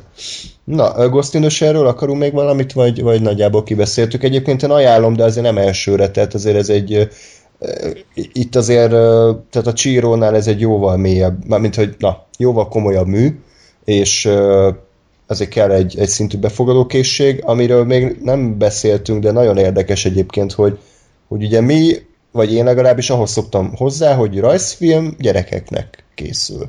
De ezek közül a Csíron kívül kb. egyik si gyerek, gyerekeknek készült, és nagyon furcsa volt látni, hogy egy ilyen iszonyat erőszakos filozófiai mű az rajzolva van.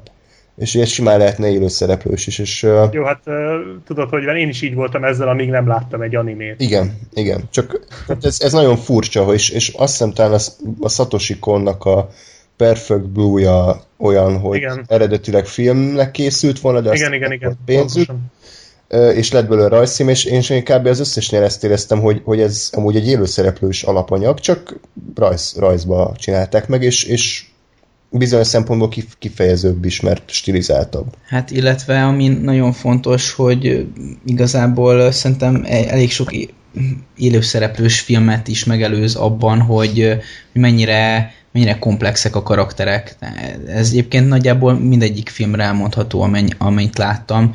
Olyan, olyan szinten összetett szereplőgárdát vonultat fel mindegyik történet, ami, ami innentől hátra van még, hogy tehát abszolút csak, csak tisztelegni tudok előttük, hogy, hogy ennyi idő és energia van ezekben a forgatókönyvekben.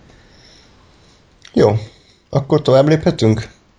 Még egy valami, bár ez az, aki, nem tudom melyik film jön, de az, akire kapcsán is föl lehetne akár az jön, ja, jó, akkor nem mondok semmit. Jó ötlet. Akkor most mondjad.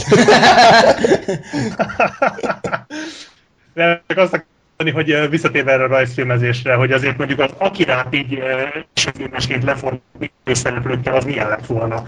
Tehát, hogy hogy azt a, azt a pusztítást, ami az Akirában van. Igen, hát... Azt, azt mikor, mikor csinálták volna meg így, mint, mint rajzfilmes formában, hát, tehát hogy azért ez is... Hát azt, azt, azt a Ben of Steel-ben megcsinálták. Ja, csak... Hát is hasonlítsd össze a kettőt. meg, meg, azon túl, hogy azon túl, hogy nem üvöltözték, hogy Zod, Superman, azon túl vannak azért még ott különbségek.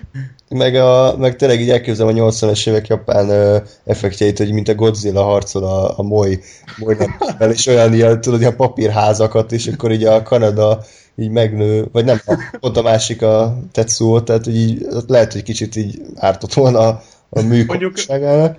Mondjuk, ha így mondod, akkor tuti megnéztem volna egyébként, csak más kérdés, hogy valószínűleg nem szerettem volna ennyire. Ez ilyen kult trash lett volna. Igen. Jól döntöttek. Na, hát az Akira az azért érdekes, mert 88-as, tehát nagyon régi, majdnem 30 éves az a film, és a rendező az a saját mangájából rendezte, illetve írta a forgatókönyvet, és úgy készült el a film, hogy a manga az még nem készült el teljesen, tehát hogy kijött a film, és utána ő megírta a mangát. Nagyon, nagyon érdekes ez, hogy a saját művét hogyan ö, előzte meg önmaga. Tehát olyan, mint a, a Trónok harca sorozatot is a Martin csinálta volna, és előbb készíti a sorozatban, mint könyvben. Hát vagy ilyen volt, a, azt hiszem, hogy a Kikesz volt ilyen, hogy még nem volt igen. kész a képregény, amikor már a film megvolt. Igen, igen, igen, tehát ö, ilyen szempontból érdekes, de az Akira egyébként egy, egy teljesen kerek egész mű, És az alaptörténet egyébként annyira nem nehezen befogadható, ugye Neo Tokióban járunk atomrobbanás után, ugye, tehát most az ilyen, azt hiszem pont 80, vagy a film szerinti 88-ban történt még egy atombomba robbanás, és pár évtizeddel későbbi idő. Meg hát a harmadik világháború. Hát a harmadik, igen. Hát annak lett úgy vége. Annak igen, és hát Neo Tokióban járunk, ahol hát egy ilyen kicsit ez is ilyen cyberpunkos jövőkép, és motoros bandák uralják a, a várost, és az a sztori, hogy a, hát most hülyeséget nem akarok mondani, de valami katonai kísérlet következtében ilyen ö, különleges képességekkel megáltott gyerekek közül az egyik elmenekül, és megfertőzi az egyik főszereplőt, Tetsuót, aki, aki hát kezd átváltozni valami nagyobbá, valami erősebbé. Tetsuóbbá. Jó, tehát, hogy, hogy és hát két órás a film, tehát a, a katonaság mit szól ehhez, a barátai mit szólnak ehhez, ő maga mit szól ehhez. Egy elég elborult végkifejlet felé halad a történet, amit én nem is tudtam mindig követni. Ti mit szóltatok ehhez az Akirához? Black Sheep. Hát azt már mondtam, hogy nekem ez volt az első animém, tehát én először azt szóltam, hogy uh, valami ilyesmit. És ez nem az okay. volt, amire gondoltok. De, én ér, uh, ebbe a filmben is voltak mellek, tehát én értem. Tényleg? Jó. Hát akkor, Oké, van itt egy lelkitárs. uh, tehát ez egy nagyon nagyon-nagyon komplex film, ami engem először és azóta is állandóan letaglóz az a látványvilága a filmnek. Azt szerintem valami elképesztő. Tehát annak ellenére, hogy ez egy lassan 30 éves film, szerintem ez nem öregedett egy, egy vagy hogy mondjam így, nem, hogy nem öregedett, ez, ez, ez még ma is el lehetne így adni, mert, Igen. mert annyira borzasztóan jól néz ki minden benne, hogy az tényleg... Jó, talán túlzás, mert a, e, most nemrég olvastam, e, nem titok elárulhatom, hogy az adás miatt egy kicsit gondoltam, hát ha olvasok valami érdekességet, hogy gyakorlatilag teljes mértékben kézzel rajzolták az akirát, és valami irtózatos pénzbe is került, és hát ezért néz ki ennyire jól, mert egyrészt minden egyes képkocka kézzel van megrajzolva, ami hát bele sem merek gondolni, hogy mekkora meló lehetett. Illetve, hogy nem úgy van kézzel megrajzolva, mint egy kézzel megrajzolt, mint, a, mint, a, mint egy átlagos kézzel rajzolt film, hanem, hanem az egészet egy olyan storyboard alapján rajzolták meg, amely storyboardot úgy rajzolták meg, vagy úgy alkották meg, mintha egy rendes kamerával felvett film lett volna. Mm. Tehát itt egy olyan koncepciót rajzoltak meg, ami egy élőszerep, tehát itt egy élőszereplős film koncepcióját rajzolták meg kézzel. És azért néz ki ilyen elképesztően a film, és azért azért használni, azért vannak benne úgymond idézőjelben ilyen nagyon durva beállítások, mert, mert így így alkották meg, és ez, ez lélegzetelállító, viszont ugyanakkor szerintem a karakterek mozgása az, az egy picit azért úgy kilóg, vagy nem tudom, nekem, ahol, amikor ezek elkezdtek mozogni, meg főleg amikor beszéltek, és ott a szájmozgás, meg ezek a, hát igen. ezek a mimikák, ezek egy kicsit szegényesnek tűntek, főleg így a hátterek, meg az akciói jelenetek mellett, de ez legyen a legnagyobb baj. Üm, igazából ez egy nagyon-nagyon komoly, nagyon mély mondani valóval bíró film, ami hát végig szerintem nagy galmas, elképesztő akciójelenetek vannak benne, és mint mondtam, a látvány az, tényleg letaglóz. Nekem a, ami egy pici problémám volt a filmmel, hogy most egy picit belecsapjak így a lecsóba, hogy szerintem túl sok szál van benne, túl sok történet szál. Tehát például a politikusnak, meg a tábornoknak, meg a tudósnak ez a, ez a hármasa, ez így nekem nem hiányzott. Tehát, vagy nem hiányzott volna. Tehát ők szerintem túl sokat szerepeltek, és az, ezzel nem is lenne baj, hogy ők például túl sokat szerepeltek, hanem hogy ez mondjuk annak a kárára ment, hogy ugye itt a főszereplő Tetsuónak és Kanedának a viszonya nem lett szerintem kellően bemutatva. Azon túl, hogy egymás nevét üvöltözték, olyan sokat nem tudtunk meg arról, hogy ők pontosan milyen viszonyban voltak, úgy megtudtuk azért, de nem, tehát én, én azt még néztem volna a film elején, hogy ők ketten hogyan egymáshoz, tehát ezt mondjuk hiányoltam a filmből, és felé sok jelenet nem tűnt annyira élhetőnek, mint amennyire lehetett volna. Gondolok itt például arra, amikor a, a műholdal szétcsapják a Decumot, az megvan, és akkor elette ott ilyen szopárba egy a Kanadával. Most bólogatok, de... A vége felé volt, amikor, amikor már öröm volt ott azt a létesítményt, amiben a... Hát a, az, tudom, mennyire, igen? Az olimpiai stadionban, ugye, amikor ott össze, összecsapnak, és akkor izé, akkor a műholdról szétlövik a tetszót, de utána, utána fölrepül és ledobja az egészet igen. a francba. Na arról a jelenetről beszélek, és előtte párbajoznak a Kanada meg a Tetsuo, az például szerintem jobban átélhető lett volna, hogyha kicsit többet megtudunk arról, hogy pontosan hogy is viszonyulnak egymáshoz, hogy milyen a kapcsolat közöttük. Egyébként meg ja, egy kicsikét fura azért a film, szóval így én nagyon sokszor láttam, és tényleg, hogy a vége az ilyen elképesztő pusztítás pornó, de, de, de fura. Hát így, amikor felszabadul az az ős erő, és, és Tetsu, most nem tudom mennyire lehet spoilerezni, de talán nem baj, mert nem hiszem, hogy sokan ki, vagy annyira nem, nem akarok, hát, akkor mondjuk... Meg ezt látni kell igazából. Tehát. Igen, mondjuk ezt látni kell, tehát ha most elmondom, lehet, hogy azzal nem is adom át lényeget, de amikor ott elszabadulnak azok az őserők, és az hogy az de... Ajaj. Ott, ami, tehát azt követni. Uh, bocsánat, kicsit uh, most nem volt jó a hang, úgyhogy ezt meg tudnád ismételni? Az őserő elszabad... nem vagyok benne biztos. Nem, tehát, hogy amikor ott a végén az, ez az, ezek az őserők felszabadulnak ott az utolsó mondjuk 20 percben, és ott már tényleg ilyen elképesztő méretű pusztítás van, és már ugye Tetszóval is történik, ami történik, na azt ott már én sem bírtam követni. Tehát ott már így csak azt néztem, hogy wow, mennyi szép szín, és így szép robbanások, nagyon kurva jól néz ki, de hogy így pontosan mi történik, azt nem teljesen értem. De egyébként nagyon tetszik a filmben az, ahogy, a, ahogy meg van magyarázva, hogy Tetsuóból miért tör ki ez, a, ez az erő így. Tehát, hogy miért, hogy el volt nyomva, és hogy ez az elnyomottság, ez hogy tör ki be, és hogy ez fokozatosan egyre nagyobb Godzilla belőle.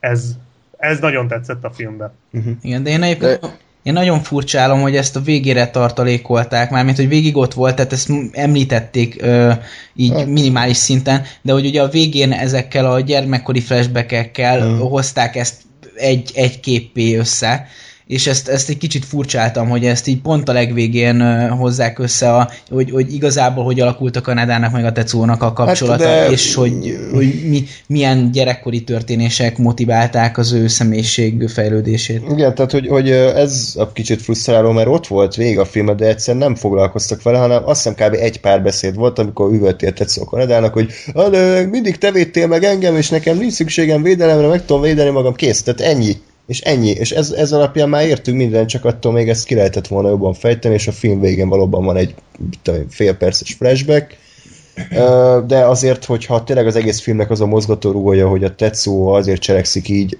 mert a múltban milyen séremek érték, és ő, ő hogyan vált olyan személyiségi, amilyen, akkor ezt nem ártott volna egy picivel mélyebbet elemezni, és tényleg, ahogy Black Ship is mondta, ezt a katonai diplomáciai szállat, ezt, ezt nyugodtan hanyagolhatták volna, mert ez egyrészt nem is volt annyira érdekes, nem is illeszkedett annyira magába a fősztoriba, és tehát simán meglettem volna nélküle. Én egyébként azt gondolom, hogy Mit gondolsz? Ezt mit? Olyan a hangod, mintha Bakaliszről vetted volna fel, és így valami 200 éves izén akarod lejátszani. Tehát még egyszer. League of... Ez is történt. Na, most, most mondjad. Most jó, most hallotod? Hát még mindig bakkelit vagy, de jó. Hallunk. De most, de most szar vagy vállalható, mert a szar akkor... A kettő között valahol. de nem, ez az a fura, hogy én a teljesen jól hallom, nekem Black Sheep is az, aki nem tudom, Abszolút. nem. A Black Sheep olyan, mintha egy úszómedence aljáról beszél, de valószínűleg... Hát néha beleugrom. Nem kellene. Attól a jacuzzi, kapcsolat ki a jacuzzi légy szíves, mert no. bele hallatszik. Na, Gáspár, mondjad akkor kérlek a gondolatodat. Ö, szóval, hogy ö, én úgy gondolom, hogy ez nem feltétlenül egy rossz dolog, hogy hogy ezt a, a végén bontották csak, hogy pontosan mi van a, a Kanada meg a Tetsuo között. és én ezért nem tartom indokoltnak azt se, hogy, hogy itt korábban lássuk azt, hogy ők köztük pontosan milyen kapcsolat, mert szerintem ez pont egy, egy ilyen nagyobb fordulatnak tekinthető, hogy, hogy azt hiszed, hogy, hogy igen, itt ez a csávó hirtelen gonosz lesz, és aztán kiderül a vége felé, hogy, hogy igazából meg mi is történt vele, hogy azért ő, őnek is meg voltak a nehézségei, meg ő is, és azért az volt, aki. Uh, és, hogy, és hogy számomra egyébként a, a film maga a, az arról szól, hogy ugye, ugye a hatalom az, az bárkihez eljuthat. És ugye azt is mondom, hogy, hogy, bárki, hogy mindenkiben benne is van, csak azt nem mindegy, hogy ki hogyan használja. Vagy, vagy hogy aztán ki mit kezd azzal, hogy, hogyha hatalomhoz jut. És nekem emiatt, emiatt volt ez, hogy, hogy, hogy elindult egy, egy folyamat, hogy hogyan, hogyan őrült meg a tetszó, és hogyan lett egyre erő, erősebb, és aztán a végén oldották fel ezt az egészet egy kicsit azzal, hogy, hogy akkor ő tulajdonképpen ki is volt, és hogy nem, nem csak az a, az a hatalmas és gonosz lény volt, akinek mi gyakorlatilag megismertük a film során, hanem azért ő ott más és több volt ennél. Hát igen, csak mondjuk nem lett volna drámaibb és átélhetőbb a film, hogyha ezt közbe is tudod. Tehát, hogy szerintem az, az még dobott volna az egész filmen. Szerintem, szerintem akkor pont egy ilyen klasszikusabb, és lehet, hogy egy ilyen nyugatibb dolog lett volna, hogyha, hogyha az van, hogy, hogy a klasszikus felépítés látom, hogy ú, barátok, és aztán de, jó fej, Aha. és aztán jön a, jön a, a hatalom, és akkor fú, a Tetsuo meg, hogy megromlik. Tehát, hogy ez valahogy, lehet, valahogy lehet. egy kicsit ilyen más, más ízt adott az egésznek ez a, ez a sorrendváltás, és nekem emiatt nem volt ez zavaró. És én emiatt, emiatt bírtam ezt, hogy, hogy egy kicsit új, hogy színben tulajdonképpen ugyanaz volt maga a sztori, csak attól, hogy máshogy volt egy kicsit elmesélve ez a része, ez, ez nekem adott némi újdonság ízt. Oké, okay. nem tudom, miről van szó, de valaki Hát most még, még az általat felvetett témáról ja, ja, ja. beszéltek, csak Gáspár is kifejtette a véleményét. Jó. Jó reggelt kíván. Időközben kikereste a Ghost in the Shell melleit, és... ja, értem, az, az most elvette minden, minden figyelmet, oké. Okay. Igen. Hát jó, hát férfi emberről van szó. Na, hát csak azért kutatásokat végeztem a témával, tehát azért a, az anime műfaj az... az... Ezt mind megtettük. Igen. Ez viszonylag tág. Ja. Jaj. Na, Lóri, látom itt a rózsaszín jegyzeteidet, kérlek, akkor... rózsaszín Hát ilyen rózsaszín posztitra írtad, ja. úgyhogy akkor kérlek fejtsd ki ez, őket. Ez volt ott kéznél, amikor ültem ja. a moziteremben. Na, szóval csak felírtam magamnak címszavakat, mert egyébként ez az Akira, ez nagyon ilyen, így szétszette az agyamat, annyi mindenről szólt egyszerre, hogy tudtam jól, hogyha ha ezt a film után közvetlenül nem jegyzem le ezeket a gondolatokat, akkor azt le is húzhatom a WC-n, mert tehát nem fogok rá emlékezni. Úgy, Bocs, én, én úgy képzelem, hogy a, van el 10 posztit, ilyen rózsaszín, és abból 8 azzal, hogy Tetsuo! Igen, hogy emlékezzek a főszereplőnek. Ha megfordítottak a Kanada. Köszönöm, hogy én is, én is elnyomtam egy szárpoint, úgyhogy most... Azért jó, ez a, azért jó ez a műsor most, mert soha többé nem fogom tudni ugyanúgy megnézni az Akirát, mint, mint még tegnap előtt, úgyhogy ezért Ugye, már is én, hálás lehetek. Uh, tehát én sem fogok tudni anélkül, anélkül animét nézni ezen túl, hogy ne a futást nézném. Hogy, ja, hogy igen, futnak és hogyan futnak. Akkor egyezünk ki döntetlenben. Egy-egy. Jó. no, akkor hát az, az első pontom az, az ugye a, tehát a motoros bandákról szól. Egyébként tökre tetszett, hogy, hogy ilyen, egy ilyen rebelis ilyen csoportokat alkotnak ezek a, ezek a fiatalok. Amiért, amiért tetszett ez a helyzet, tehát most kvázi nem itt a, nem a motorozáson van a lényeg, hanem hogy valami, egy kapocs, egy fiatal társaságot összetart. Ugye ebben a, az itteni társadalomban ö, totálisan szarrá ment az oktatás, ö, ugye nem, nem véletlenül az utcán lógnak, van is olyan jelenet, hogy így iskolába vannak, de, de így igazából szarnak rá a tanulásra. A, a nevelés totálisan csődöt mondott, tehát ugye a tanár az üti a gyerekeket, és, hmm. és semmi egyéb, tehát de nem oktatás van, hanem nevelés, de az is csak erővel, és semmilyen egyéb célzattal nincs. Hát és hatástalanul, tehát hogy Igen. még ha ütné, és az működne, de még annyi se. Tehát. Igen, és, és egyébként, hogy mindenek ellenére, vagy, vagy pont ezért, ugye az egyetlen szocialo, szocializálódási felület, ugye ők maguk a közösségen belül. Ők kialakítják a saját kis szabályrendszerüket, ők együtt nőnek fel, együtt ismerik meg a világot, és, és, és együtt válnak majd felnőttek ki. Hát ugye itt ez esetben nem egészen így történik, de hogy normál esetben ez így történne. És csak hogy nem tudom, ez a, ez, a, ez a dinamika azért nem nagyon tetszett, mert igazából ez egy teljesen hétköznapi dolog, tehát ilyenje azért jó esetben elég sok embernek lehetett, vagy volt, és így nem tudom, csak így, így, így közel éreztem pont ezért magamhoz ezt az egész uh, szubkultúrát. Hát nem, nem azt mondanám, mert a motoros szubkultúra az relatíve távol áll tőlem, de, de hogy, tehát, hogy, hogy ezt, a, ezt a pár szereplőt, mert most, hogyha kivesszük a motort és belerakjuk a hangszereket, akkor persze, azok, azok meg mi voltunk, érted? Persze, tehát, hogy így tök mindegy, csak hogy, hogy így e, nagyon, nagyon eszembe jutatta ezt, a, ezt az igazi gimis hangulatot, amikor, amikor a sok fiatal erejét próbálgatva, meg, meg mindenét próbálgatva volt együtt, együtt tölti az idejét, és volt egy-két ilyen nagyon flash jelenet, ami a, pont a vége felé, amikor hát annak a szereplőnek már nem tudom a nevét, de a, akinek az ég...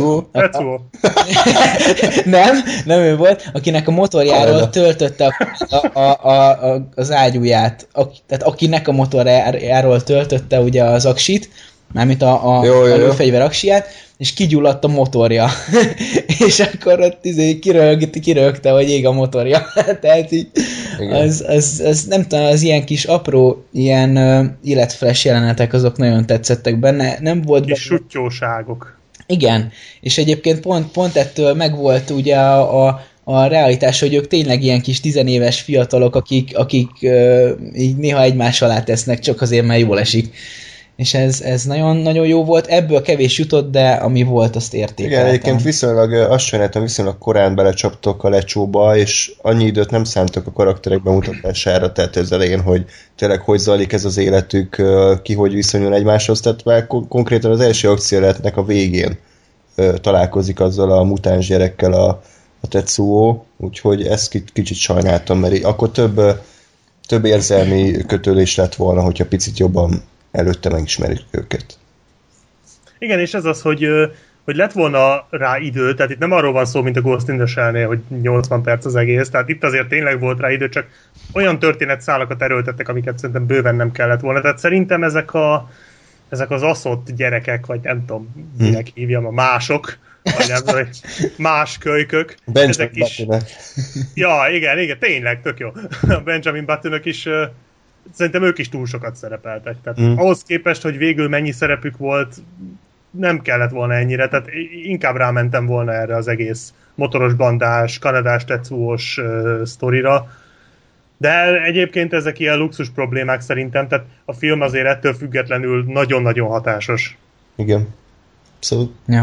Én egyébként úgy voltam vele, hogy engem egyáltalán nem zavartak ezek a, az ilyen mellékszálak, sőt, tehát igazából nekem ez valahogy ez a párhuzamosság így, így együtt volt jó, megmondom őszintén, annyira azért így figyelnem kellett, hogy, hogy a történetet követni tudjam, hogy én, én ilyen arányokba egyáltalán bonyolottam bele, hogy szerintem most minek hol az aránya. Hát én örültem, hogy, hogy meg, megvan minden szál a helyén, mert azért ja, kapkodni kellett a fejemet, de, de én, én, én roppantul örültem egyébként ezeknek a, az ilyen társadalomkritikai uh, szálaknak is. Hmm hogy, hogy ott a politikusok ugye ültek az asztalnál és, és beszélgettek egymással, és egyébként ez a következő pont, ami, ami, amit fölírtam magamnak, hogy annyira annyira jól hozza le azt a, a vezető és nép közötti különbséget a, a, a film, hogy ugye soha nem találkoznak azok az emberek, akik irányítják ezt a várost vagy országot, azokkal az emberekkel, akik lent az utcán tüntetnek, és akik értők elvileg vannak, tehát ők, ők egy szobában, és egyébként ez szenzációs volt, tehát konkrétan marakodnak, meg hülyének nézik egymást, meg, meg, meg mindent csinálnak egymással, csak, csak nem jutnak egyről a kettőre és, és, és tulajdonképpen egy hermetikusan elzárt környezetben, a néptől távol, ők majd kitalálják, hogy mi lesz a, mi lesz a jó a népnek, a nagy büdös francokat.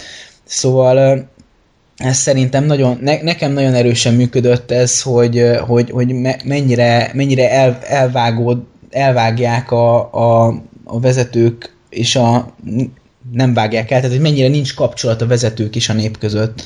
Ez... Na, de hát ez mindig is így volt. Jó, persze, csak ezt így ábrázolva hmm. még, még vagy nem láttam, vagy most nem emlékszem rá, vagy pedig ennyire jól nem hmm. láttam. Úgyhogy ez, ez mindenképp tetszett. Kövi. Ajaj. Ja, csak mondom, egyébként véges az időnk, tehát... Jó. Uh, si- én De azért ne fogd vissza magad. Igen. Én sietek. A Prometheus után, ott ez egy nagyon uh, jó gondolat volt, ugye, amikor dumál a David, hogy, hogy hogy a Daviddel a, a, az a csávó, hogy, hogy mi, miért, miért teremtenek. Tehát, hogy, hogy hogyha te lét, hogy létrehoztátok a robotokat, miért hoztátok őket létre? Azért, mert megtehettük. És most mostában agyalok ezeken a, a dolgokon, hogy a, az emberek tulajdonképpen, amikor létrehoznak valamit, akkor tulajdonképpen miért? És hát igazából azon kívül, hogy célszerűség, meg hogy mert megtehetjük, meg mert valamit el akarunk érni, semmi extra, tehát hogy, hogy semmit nem hoztunk létre a művészeti alkotásokon kívül természetesen, ami csak úgy szép, vagy úgy jó, vagy hogy kellemes. Micsoda? Most ezt hogy érted? Hát, hogy csak oda akarok kiukadni, hogy most egyelőre nyilván nem befejezett a gondolatmenet, csak ezen agyalok, hogy, hogy, az, hogy a, az emberek azok kicsit inkább a, a hatalomért Szeretünk Istent játszani, mond ki. Igen, igen, igen. Tehát, hogy szeretnek Istent játszani, és hatalmat szerezni azért csak, hogy hatalmuk lehessen, és megcsinálsanak dolgokat. Hm. És uh, egyébként ez is szerintem nagyon uh, erősen végigvonul a filmen. Uh, akkor ezt mindegy, okay. menjünk tovább. Bólogatunk hozzá. Csak hogy, csak hogy ne, ne ragadjunk le itt. A... És bocsi, ez az Akira kapcsán így pontosan lehet, hogy kicsit lemaradtam megint, csak hogy így mi, minek a kapcsán fogalmazódott ez meg benned az Akira, Akirában? Vagy ott, ott, ott mi volt az, ami az eszedbe juttatta? Ö... Vagy ez még a Ghost in the Shell? kapcsolódna, igen. Egyéb, az Akirához írtam le, csak most nem tudom, nem fogom tudni elmondani. Hogy ja, ha, ha eszembe jut, akkor majd visszautalok, de de csak nem akarom, csak nem akarom az időt a, a végtelenség. Nagyon tetszett egyébként a, a, a Tetsuónak a, ugye az a, az a sztoria, hogy, hogy ő egy ilyen gyenge gyerek volt, bekerült a, a zárvázba, és akkor őt izé kinézték, meg, meg kihasználták, hogy ő nem egy erős jellem, és akkor ugye ott a Kanada az megvédte, de hogy ő mindig is egy ilyen kvázi gyenge láncszem volt. És nagyon érdekes szerintem az, hogy, hogy, hogy ez, ezt megcsináljuk, tehát a mi osztályunkban is megvolt ez a gyerek, meg, meg szerintem a legtöbb osztályban ugyanúgy megvan ez a gyerek, és hogy ezzel együtt nem vesszük észre azt, hogy ők csak másként viselkednek, ők mások, tehát és így nem, tehát ez, ez, ezt nem tudjuk kezelni, és ez borzasztó dolog, és nem veszük észre a másik értékeit, a saját értékeinkkel vagyunk elfoglalva, és ezért begyaloljuk a másikat a földbe, okozunk ezzel mérhetetlen a sérüléseket, és hogyha majd egyszer az a másik ember véletlenül hatalomhoz jut, akkor meg persze, akkor ő a szemétláda disznó, mert, mert, mert lehet, hogy rosszul fog élni a hatalmával. És tehát például nálunk a munkahelyen ugyanez megvan, biztonsági őr csávó, és látod rajta, és tudom, mert ismerek olyat, aki ismeri gyerekkora óta, és tehát ő is az volt, akit izé egész végig kinevettek, meg lenéztek, meg minden, na most ő keménykedik mindenkivel a legjobban, mert uh-huh. megteheti. Aha. És fölöslegesen, tehát, hogy teljesen indokolatlan dolgokba köt bele, mert megteheti. És ez most jó. És tehát ezek borzasztó dolgok. És tök jó dolog, hogy, hogy erről, erről beszélnek így filmeken keresztül. Na mindegy, utolsó pont, ami még nekem egy, egy erős fordulat volt, ugye a, a Rio, aki egész vég harcolt az ellenállás élén, nem tudom, hogy ő észrevette, hogy az a patkányfejű csávó, aki politikus, mm. hogy ő, ő tulajdonképpen, aki végig a megbízója volt, az, az, az tulajdonképpen egy ilyen látszatellenállást vezetett végig. Lóri, nekem fogalm nincs, miről van szó. akkor, biztos csak én vagyok. Akkor a... bennetek bízok, srácok, tehát a, a patkányfejű politikus megvan? Én emlékszem rá, csak nekem nem volt ez akkor a reveláció, hogy így meg, nagyon megragadt volna, de, de tudom, miről beszélsz. Na mindegy, csak én, én nekem, nekem tetszett ez a felütés, nyilván nem azt mondom, hogy ez volt a, az óriási történetvonal, ami megvonta, vagy elvont, vagy felkeltette a figyelmet, csak valahol egy ilyen, egy ilyen kicsit fricskának érzem, meg egy, egy ilyen zsivágányos elgondolkodásnak, hogy, hogy mit tudom én, most kövezzetek meg a példáért, de, de most pont a minap hallottam, és, és és nem, nem akarok ezzel semmit sem mondani, de hogy ugye most a kétfalkú kutyapárt nyomatja ez, ezt a, a zseniális ellenkampányt, ugye a, a, a mi az a, a, Tudjuk, igen. az október másodikai szavazással szemben, és hogy csak ne, nem kell válasz a kérdésre, de mi van, hogyha a kétfalkú kutyapárt egy, egy, egy ilyen tudatosan pénzelt szervezet, aki csak egy direkt ellenpólust akar képviselni a mostani ö, ö, kormányzattal szemben. És ez lényegtelen, nem is kell választ adni meg. Ö, tehát a, a, én, én Pedig mi tudjuk a választ, de most... a, most... A, a, lényeg az egészben, a lényeg az egészben az, hogy nekem tetszik maga a felvetés, hogy mi van, ha a mindenkori vezetés direkt szponzorálja azt a, azt a hmm. szervezet, szervezetet, aki ellene van. És aztán ezt persze millió egy irányba tovább lehet vinni, de maga a felvetés így, így tetszett. Jó. Igen, ez jó, csak nem igazán van hangsúly fektetve rá ugye a filmben, tehát Üdv a nekem Üdv a túnában, tehát itt a, a gondolatok azok szabad asszociálni. Ja nem, nem, nem ezért vitatkozni akarok, csak arra gondolok, hogy ez is a filmnek az egyik hibája szerintem, én ezt nemrég tudtam meg, hogy a, a manga az több mint 2000 oldalas. Tehát, hogy az nem egy ilyen az nem egy ilyen kis lófasz, hanem azt yeah. így, az egy ilyen masszív, több hetes olvasmány, és valószínűleg ott ez ki van bontva, és ott, ott biztos nagyon jó is, és akkor úgy gondolták, hogy akkor hát ez tök jó történet, szállt tegyük bele a filmbe, csak ennek egy ilyen nagyon kivonatolt verzióját kaptuk csak meg, ami így nem igazán tudott érvényesülni így a fő sztori szám mellett, és ezért gondolom azt, hogy talán ez nem is hiányzott volna belőle, de azért nem rossz, hogy van, tehát nem erről van szó, csak ja, igazából most ugyanazt ismétlem, amit az, az Akira kibeszélő elején mondtam, hogy nekem egy kicsit túl sok fölösleges szál volt ebben a filmben, és jobb lett volna, hogyha kevesebb szál van jobban kibontva, de, de ettől függetlenül számomra ez egy nagyon-nagyon meghatározó anime, szóval tisztában vagyok vele, hogy nem hibátlan, mint ahogy a páncélbazárt szellem kapcsán is tisztában vagyok vele, hogy nem hibátlan, de, de tényleg elképesztő hatású film. Mm, igen.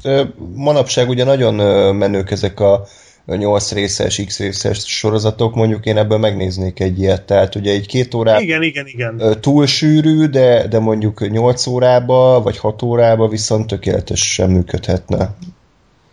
Ja. Nyilván ez, egy, ez a film idézőes csoda, tehát hogy ez így ebben a formában megvalósul, csak nyilván azokat az apró hibákat, amik, amiket láttunk, ezeket ezért ki lehetne javítani. Jó, még valakinek van gondolata a filmmel kapcsolatban? Vagy? Csak annyi, hogy ja? ha csináltak uh, pengés animét, meg Devil May Cry-os animét, meg X-menes animét, akkor igazából akár csinálhatnának egy akirás animét is, tehát nem igazán tudom, hogy pontosan mi az akadálya, de ez már csak egy ilyen kis zárójeles megjegyzés. Hát, lehet, hogy ez annyira alapmű, hogy ez nem menne. Az is, az is lehet, igen. Jó, akkor kicsit egy megosztó filmre térjünk rá, tehát a Szent János Bogarak sírja Grave of the Fireflies című műre, ami egyébként szöges ellentéte az Akirának abból a tekintetben, hogy, hogy nagyon kevés témáról szól, és ezt nagyon egyértelműen közli de ez nem biztos, hogy azért negatívum. Sokak szerint egyébként ez minden idők legjobb animéje, tehát én is azért néztem meg annó, mert egy ember ezt mondta.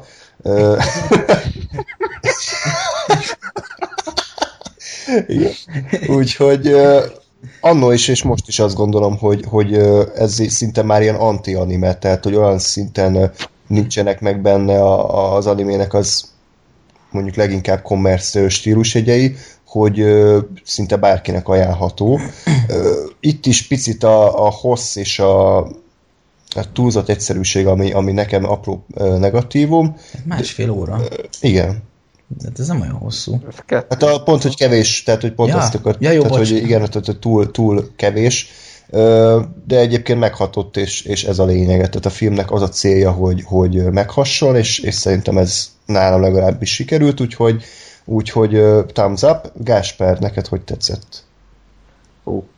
Uh, nekem, nekem tetszett. Volt, volt az egésznek egy nagyon fura, nagyon egyedi hangulata, és egyébként uh, most eszembe jutottak a képregények, azért, hogy ugye, ugye a képregényekkel kapcsolatban is az a, az a nagy általános elgondolás, hogy jó, majd a szuperhősök, meg mit tudom én, és akkor színes csili hülyeség. És hogy ugye, és az anime is ugyanez, amiről ugye már beszéltünk az adás elején, hogy Dragon Ball, meg Pokémon, és hogy ugyanakkor meg mind a képregényben, mind, a, mind a, az animében vannak olyan címek, amik, ö, amik meg egész egyszerűen homlok mennek ennek a ennek a commerce ö, elképzelésnek, felfogásnak, és olyan ö, tényleg ö, minőség és igényes ö, terméket adnak a, a, az embernek, hogy, hogy utána az nem, nem győzi a fejét hol kapkodni. És, ö, és igazából a, a Szent János Bogarak is számomra ez volt, hogy, hogy egy teljesen olyan történet, ami, amit nem tudom, nem, nem egy animétől vártam volna, hanem egy, nem tudom, valamilyen európai, független, nem tudom, 50 euróból készült filmtől, de hogy, de hogy mégis innen jött, és, és iszonyatosan jól működött, azt kell, hogy mondjam. Hát egyébként én én úgy, állt, úgy állok ez az egész történethez, hogy így néztem, és az jutott az eszembe, hogy tulajdonképpen én, én ezt, a, ezt a filmet vetíteném mindenkinek, hogyha a háborút szeretném bemutatni. Igen. Mert, mert és ez jutott az eszembe, hogy miért, miért egy Ryan, köz, Ryan közlegény megmentése van, ről van szó, ami, ami végül is, most én nagyon rég láttam azt a filmet, úgyhogy ne, ne lőjetek le, hogyha hülyeséget, hülyeséget beszélek, de végül is ott pozit, tehát nem, nem ítéli el nagyon a háborút, mert az a lényeg, hogy jaj, szegény kicsit meg kell menteni, mert meghaltsz anyukához, haza kell vinni a temetésre, érted? Tehát, hogy végül is nem ítéli el nagyon a háborút. Mit tudom én, a legtöbb háborús film a végén ugye a győztes oldalon állunk, és, és és akkor végig is pozitív a szájíz, mert a büdös nácikat le, legyalultuk a fenébe, akik köcsögök voltak, és tényleg azok voltak. De, de, de ez, ez, hát. ez úgy közelíti meg a történetet, hogy vannak az emberek, akik rohadtul nem tehetnek semmiről, csak lövik őket a szarba. És, és mennyire szar az életük. Ennek a gyereknek és a, a hugának meghal az anyja, meghal az apja, nem marad senki a világon, egyedül vannak csak egymásnak egy nagy világban két gyerek, egy nagyon pici, meg egy kicsivel nagyobb. És, és ez nagyon fasza volt, tehát tényleg erre volt szüksége a világnak, meg, meg ez, ez, ezzel most előrébb vagyunk. Ezek, ezek brutálisan húsba vágó dolgok, és, és az a pillanat, amikor most én nem emlékszem, hogy akkor mi zajlik le, most már csak a magára a hatására emlékszem, játszótéren vannak, és... Ó, ezt én is ki akartam emelni és nem emlékszem, hogy ott mi történik, de a kislány elkezd sírni, a, a srác leül a homokozó szélén, ül egy darabig, és annyira nem bírja elviselni, hogy sír a, a huga, hogy elkezd körbe-körbe forogni azon a, a, a hogy hívjákon. És ezt jó hosszan mutatják. És, és tudod, ahogy megpróbálja valamilyen teljesen egyszerű és banális módon ellensúlyozni a hugának a fájdalmát, kínjában nem tud már mit csinálni, mit tudna csinálni, az annyira fájdalmas, és annyira szívszorító, és annyira fú, hogy na mindegy, tehát ott azért egy ott azért, na, küzdködtem. Durva volt. Igen, igen, igen. Tehát egyébként tehát a film szó, sok szempontból talán másodjára még, még fájdalmasabb, hogy tudod, hogy mi a vége, hiszen bár a, a film hangulatából azért következtető, hogy nem lesz happy end, de azért így a vége még, még, még egy húsba vágó érzést ad, úgyhogy én másodjára láttam, és, és ugyanannyira, ha még jobban tetszett, mint elsőre. Black Sheep, mit gondolsz? Na, ö, azért nem kell engem gonosznak beállítani, én se tartom ezt rossz filmnek. Ez egy nagyon, a, nagyjából elmondtátok egyébként azokat a dolgokat, amiket én is pozitívnak tartok ebben. Nagyon-nagyon fontos film, és fontos, hogy ezt minél több ember lássa, mert tényleg egy olyan aspektusát mutatja be a háborúnak, ami, a, ami kimarad az ilyen hollywoodi, vagy akár, akár német, vagy európai, mit tudom én, ilyen nagy, epikus történelmi háborús filmekből. Tehát tényleg ez, hogy a háttérországban mi történik, miközben, uh, miközben ugye megy a háború, és tényleg, hogy hogy szenved ez a, ez a két gyerek, és tényleg nem, abszolút nem ők tehettek róla. Tehát tényleg rossz nézni a, az egészet, és és az a játszóteres jelenet, az, az bennem is megmaradt, tehát az, az, az szerintem egyértelműen a filmnek a csúcspontja, nagyon-nagyon durva. Tehát az, az fantasztikus, ahogy ott a zenét használják, és ahogy pont addig tartják ki, ameddig kell, az nagyon-nagyon erős pillanata a filmnek.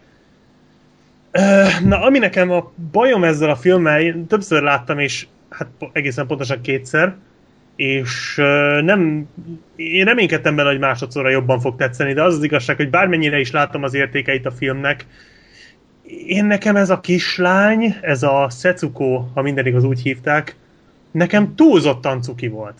És most lehet mondani, hogy én egy szívtelen, büdös paraszt vagyok, hogy, ez, hogy nem vagyok képes ezzel így együtt érezni, de, de én, én egy bizonyos cukiság faktor után nem tudok együtt érezni egy ilyen karakterrel. Tehát túl cuki volt, minden, amit csinált, az túlzottan aranyos volt, túlzottan cuki volt, ahogy sétált, ahogy beszélt, ahogy, ahogy kérte, hogy a bátyja vegye föl. Ez egy bizonyos pontig megható volt. Aztán elkezdett furán, kényelmetlenül érinteni, aztán a végén már én, én, én komolyan nem tudtam, nem tudtam, hova lehet ezt még fokozni. Tehát, hogy, hogy hogy lehet egy gyereket ennyire túlzottan cukin ábrázolni, ez, ez, ez, ez nyilván nem a film hibája, mert kisebbségben vagyok a véleményemmel, de nekem teljesen tönkretette a filmnek a fináliát, ami pedig ugye a, hát úgymond a katarzis, vagy hát, hát negatív katarzis végül is, de nem akarom, tényleg nem akarom elszpoilerezni, de én nem tudtam együtt érezni. Japán elvesztette a háború, durva. Yes. Na most elszpoilerezted. De várjál, van, aki ilyen sokkal később tudta meg, így valahogy egy 80-as, 90-es években. Hát de van ez a Bud Spencer film. Igen, a kincs, ami nincs be, ez benne van. Igen, ez úgy volt az a... univerzumban játszódik ez a... Volt az a Kirucsava tábornok, és mondja a Bud Spencer, hogy hát már Kirucsava tábornok is csak mosógépeket árul. Igen. Most az illeszkedik a beszélgetés.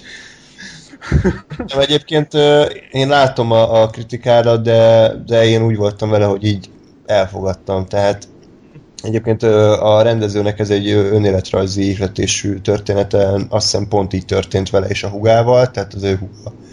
Biztos, hogy nem nekem van igazam, még egyszer mondom, de... Tehát ez nem igaz, vagy nem igaz, ez, ez vég... Igen. Tehát hogyha ha kicsit árnyaltabb lett volna, picit kevésbé ilyen, ilyen cukijaj, de szeretjük, akkor, akkor talán még, még hatásabb lett volna. Itt tényleg ez olyan, mint amikor beraknak egy kutyát egy filmbe, és akkor így, így kötelező szeretni. Tehát, hogy nem, nem, nincs más opció. Kicsit ilyen szempontból ez olcsó húzása volt a filmnek, de ezt most vagy elnézed, vagy nem. Vagy el tudod Persze. nézni, vagy, vagy nem tudod elnézni, ez abszolút egyénfüggő. Persze, igen, ezt mondom, hogy ez valószínűleg az én beállítottságomtól függ, meg a másik, most ebben nem vagyok teljesen biztos, de amikor amikor leléptek ugye a nagynényüktől, ott, ott miért is nem mentek vissza? Ez nekem valahogy nem derült ki, hogy amikor már, már mm, igen. amikor már egyre nagyobb szarba voltak, hogy miért is nem mondta azt a, a, a fiú, hogy akkor oké, okay, akkor eldobom a rohadt büszkeségemet, mert rohadtul háború van, és rohadtul lebombázták az összes rokonomat, kivéve azt az egy nőt. És lehet, hogy hogy bunkó, de egyébként még csak bunkónak se nevezném, mert szerintem nem volt egyébként bunkó a nő. Hát azért. Ö, mm, hát... Ez még, mikor volt ez egyébként, amikor nem mentek vissza? Amikor, amikor, már... amikor már jó ideje nem evett a, a kis... Igen, amikor már nem találtak kaját, mert már nem volt senkinek eladó, csak, a, csak magának, maguknak tudtak termelni ott a környéken a, a földeken. És ha. akkor, akkor még mondták is neki, hogy tedd félre a büszkeségedet, menj oda, két bocsánatot, és adj enni a hugodnak. És, és nem ment vissza. Tehát, hogy hogy ti emlékeztek az okára? Mert ha van oka, akkor én oké, okay, elfogadom, de én nem, nekem nem tűnt fel az oka, és ezzel, hogy kéne így De lehet, hogy pont ettől jó, tehát hogy, hogy tehát az ember, ember az igaz, igazán hibákat követel, és, és lehet egyébként, hogy egy tini fiú, nem tudom hány éves volt ez a gyerek, de lehet, én nem tudom képzelni, hogy egyszer nem megy vissza. Tehát ő, ő csak azért is köti az ebet a karóhoz, őt megaláz. Ragaszkodik ahhoz az álomvilághoz, de, de ez és, azért nem... Igen? És az egésznek a végső tragikum, most akkor mondjuk ki, tehát akit nem érdek, vagy aki látni akarja, az kattintson egyet, nem tudom, előre, tehát ugye a kislány az nem is úgy hal meg, hogy lelövik, vagy, vagy bombázás, tehát hogy hanem egyszerű fertőzésbe, betegségbe, ami megelőzhető lett volna. És, és talán az egésznek a tragikuma ebből adódik, hogy, hogy megmenthették volna, megmenthette volna, de a saját önzősége, hiúsága, most nyilván mi könnyen beszélünk itt otthon a, a karosszékből, hogy most mit kell... Na de pont ezért. De igen? pont ezért szerintem... Igen? Na mondja csak, bocs, nem akarok közbevágni. Semmit, tehát hogy én most én is így dolgozom fel magamban ezt a, ezt a dolgot, hogy, hogy ő most uh, hibát követett el, és a, a film direkt úgy akarta ezt beállítani, hogy ő hibát követett el, vagy a film, vagy ez csak egy plot hole. Tehát ezt nem tudom eldönteni. Hát igen, csak mondjuk... Ez... Igen? Csak mondjuk az, hogy, hogy, hogy mi, persze mi könnyen beszélünk ezért, de pont ez, ez a gond, hogy itt nem egy olyan, tehát én, értem, hogy mondjuk ő ragaszkodott ahhoz a, ahhoz a boldog álomvilághoz, amit ők ott elképzeltek, hogy ugye ott mindenki ő, őket csak idézőjelbe baszogatta, mi nem dolgoznak, uh, ami egyébként szerintem érthető a nagynényük szempontjából is, tehát én abszolút át tudtam érezni a nagynényük szempontját, még úgy is, hogyha esetleg mondjuk túlzottan ledorgálta őket, de hát kit nem dorgáltak már le túlzottan, tehát nem mondják már nekem, hogy ez akkora dráma, amikor közben le van bombázva a félváros. De, de hogy oké, okay, ragaszkodtak ahhoz, hogy ők ott jól érezték magukat, kettesbe voltak, rendben, elfogadom. De, de nem, nem hiszem el, hogy ez a gyerek, aki nem volt egy buta, vagy nekem nem tűnt egy tanulatlan bunkó idiótának, hogy nem tűnt föl neki, hogy itt egy bizonyos ponton túl már tényleg a húga élet, meg akár a saját életével is játszik, főleg amikor már végignézett nem tudom hány bombázást, tehát hogy nem nem volt elég esze ahhoz, hogy felmérje a helyzet súlyát, és tudjon dönteni, hogy na, akkor eddig tartott az álomvilág, pofán vágott a valóság, sorry, ez van, megyünk haza. Tehát, hogy hm. nem tudom, ez nekem, ez nekem így nem, nem gyere be. Ki, kivágták. Az, az, az, az, az, az, az, gondolkodtak, hmm, nem is tudom, melyik részt vágjuk. Amikor, amikor megmagyarázzák, hogy miért nem mentek vissza a, ny- a nyilvánvaló életbe, és miért hagyta meghalni a hugát, vagy azt, amikor a cukorból cukorlöttyöt csinál a hugának, aki megissza, majd boldogan konstatálja, hogy ennek gyümölcsíze van. Melyik lehet a fontosabb a történet szempontjából? Hát nem tudom, az, azok a cukrokat, azokat olyan szépen megrajzolt, tegyük már, hagyjuk már bent a cukrokat. Szóval na, erről beszélek, hogy szerintem ez a film egy kicsit így el van tájolva, de de, elfog, de, de tényleg most te azt, hidd, azt hiszitek, hogy itt, vagy azt hiszik a hallgatók, hogy utálom. Nem utálom, tényleg szép a film, tehát annak ellenére, hogy a végén nekem nem annyira működött, azért, azért vannak benne borzasztóan erős pillanatok, meg úgy az egész sztori. Hmm. Szóval ja, ettől függetlenül látni kell a filmet, de nekem ezek a, ezek a dolgok, ezek így teljesen kivetettek az élvezete alól. Nekem az volt a furcsa az egészben, hogy én a film végére oda jutottam, hogy én mindenkit megütöttem volna ebben, akit, aki szerepelt, de mindenkit. Tehát én a fiút, a kislány, mindenki, engem mindenki idegesített egyébként. Jó. De, de... Nekem is voltak ilyen filmek, bár nem ez, de oké. Okay. Furcsa, hogy pont itt, de, de nem, tehát én, én nekem, de fő, főleg a srác, tehát hogy most komolyan, tehát egy, nyilván jó, tudom, kisgyerek ezzel mindent meg lehet magyarázni, még nincs minden a helyén az ő értékrendjében, de, de tudod, én, én azt nem értem, hogy beszólt neki a, a nagynénye, azt hiszem az volt, hogy miért nem mosogattok el magatok után. Leszarták, ők inkább futottak a réten. Nem, bocsánat, Várj, ar- arra az szó, hogy, hogy azt hiszem a anyukájuk kimonóját adták el, és abból vett kaját a nő, igen. és ők kevesebb kaját kaptak, mint amennyi szerintük az anyjuk halála miatt kaphattak volna, érted? Tehát nekem, nekem, én úgy emlékszem, hogy ez volt a fő igen, ez is volt, igen. És azért ez, azért ez tényleg geciség, hogy, hogy a saját anyám ö, halott leple utáni pénzből én kevesebbet kapok, tehát bazd meg. Tehát. Én ezt... Ne, nem, ne, uh. Igen? De ott, ott volt egy fedél a fejük fölött, és gondoskodás, tehát azért... Jó, hát igen. Érted? De csak én, lehet, hogy megint én értelmeztem fel, csak szerintem nem erről volt szó.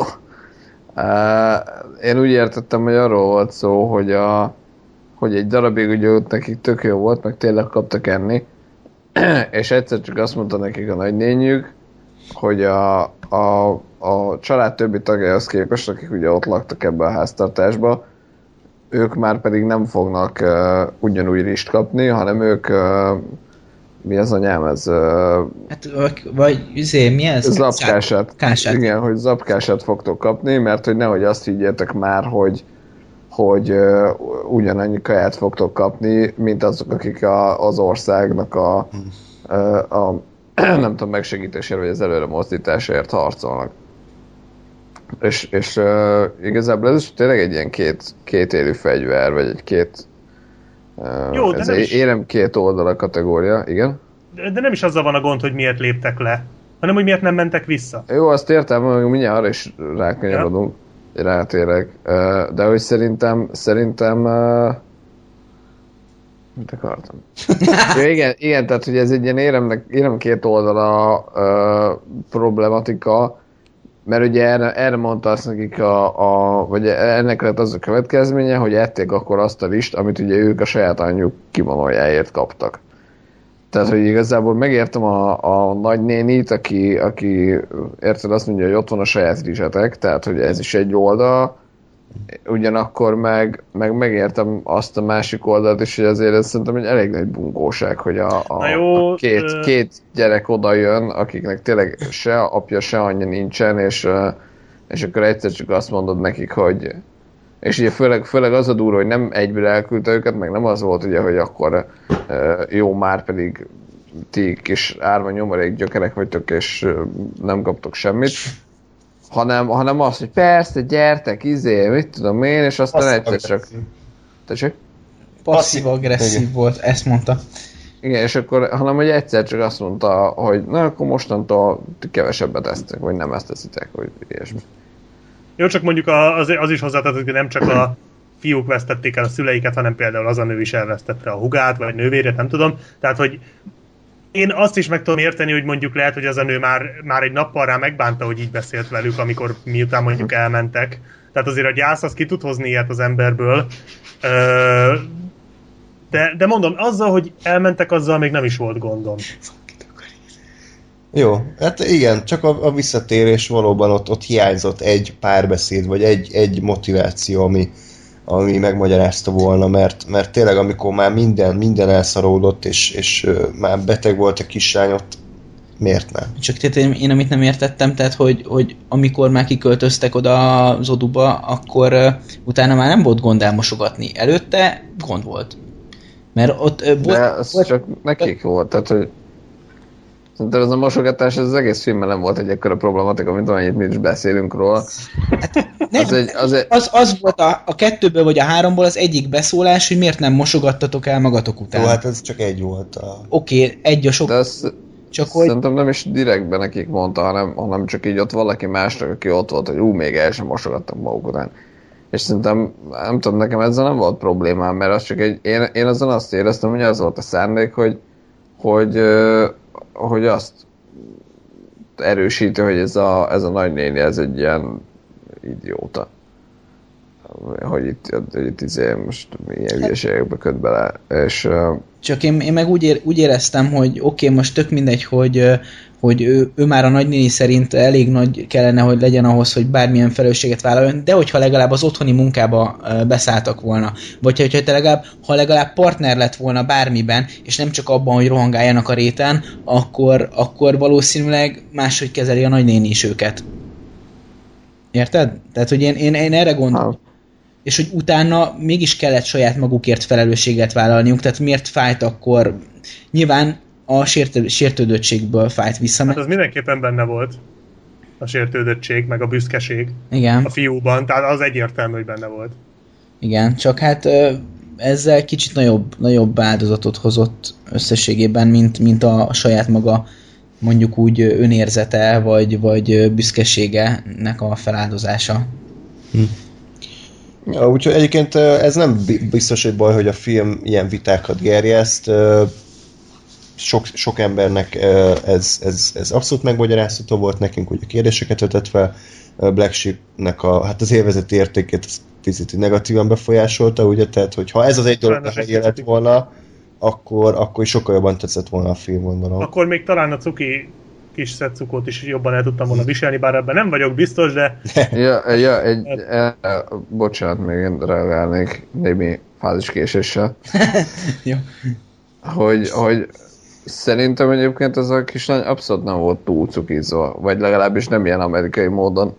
Én volt mondtam, cuki... hogy ez az én véleményem, nem kell tudom, egyet érteni. Tehát és nem... tudom, hogy mit kellett mondani, hogy szemétszívtelen disznó vagy, vagy mi volt? Valami ilyesmi. Mondd ki nyugodtan.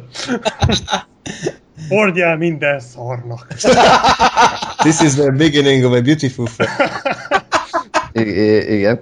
Szóval, hogy én pont azt éreztem ezen az egészen, hogy, hogy ez egy nagyon emberi uh, szinten volt tartva, hogy, hogy, hogy tökre azt éreztem, hogy ez egy, ez egy kislány, aki, aki él egy nagyon-nagyon szar időben, mert hogy tényleg a háború közepén, de hogy azért megpróbál gyerek lenni, a srác is uh, próbál azért nem folyamatosan, nem tudom, rosszat látni, és hogy, és hogy tényleg az azt adta az egész, hogy, hogy az ilyen, ilyen pillanatokban, vagy az életnek ezen a, az, a, az idején, és amikor kurva nehéz, és amikor nagyon rossz, és nincs, nincs nagyon kiút, akkor is, akkor is lehetnek ilyen emberi pillanatok, meg akkor is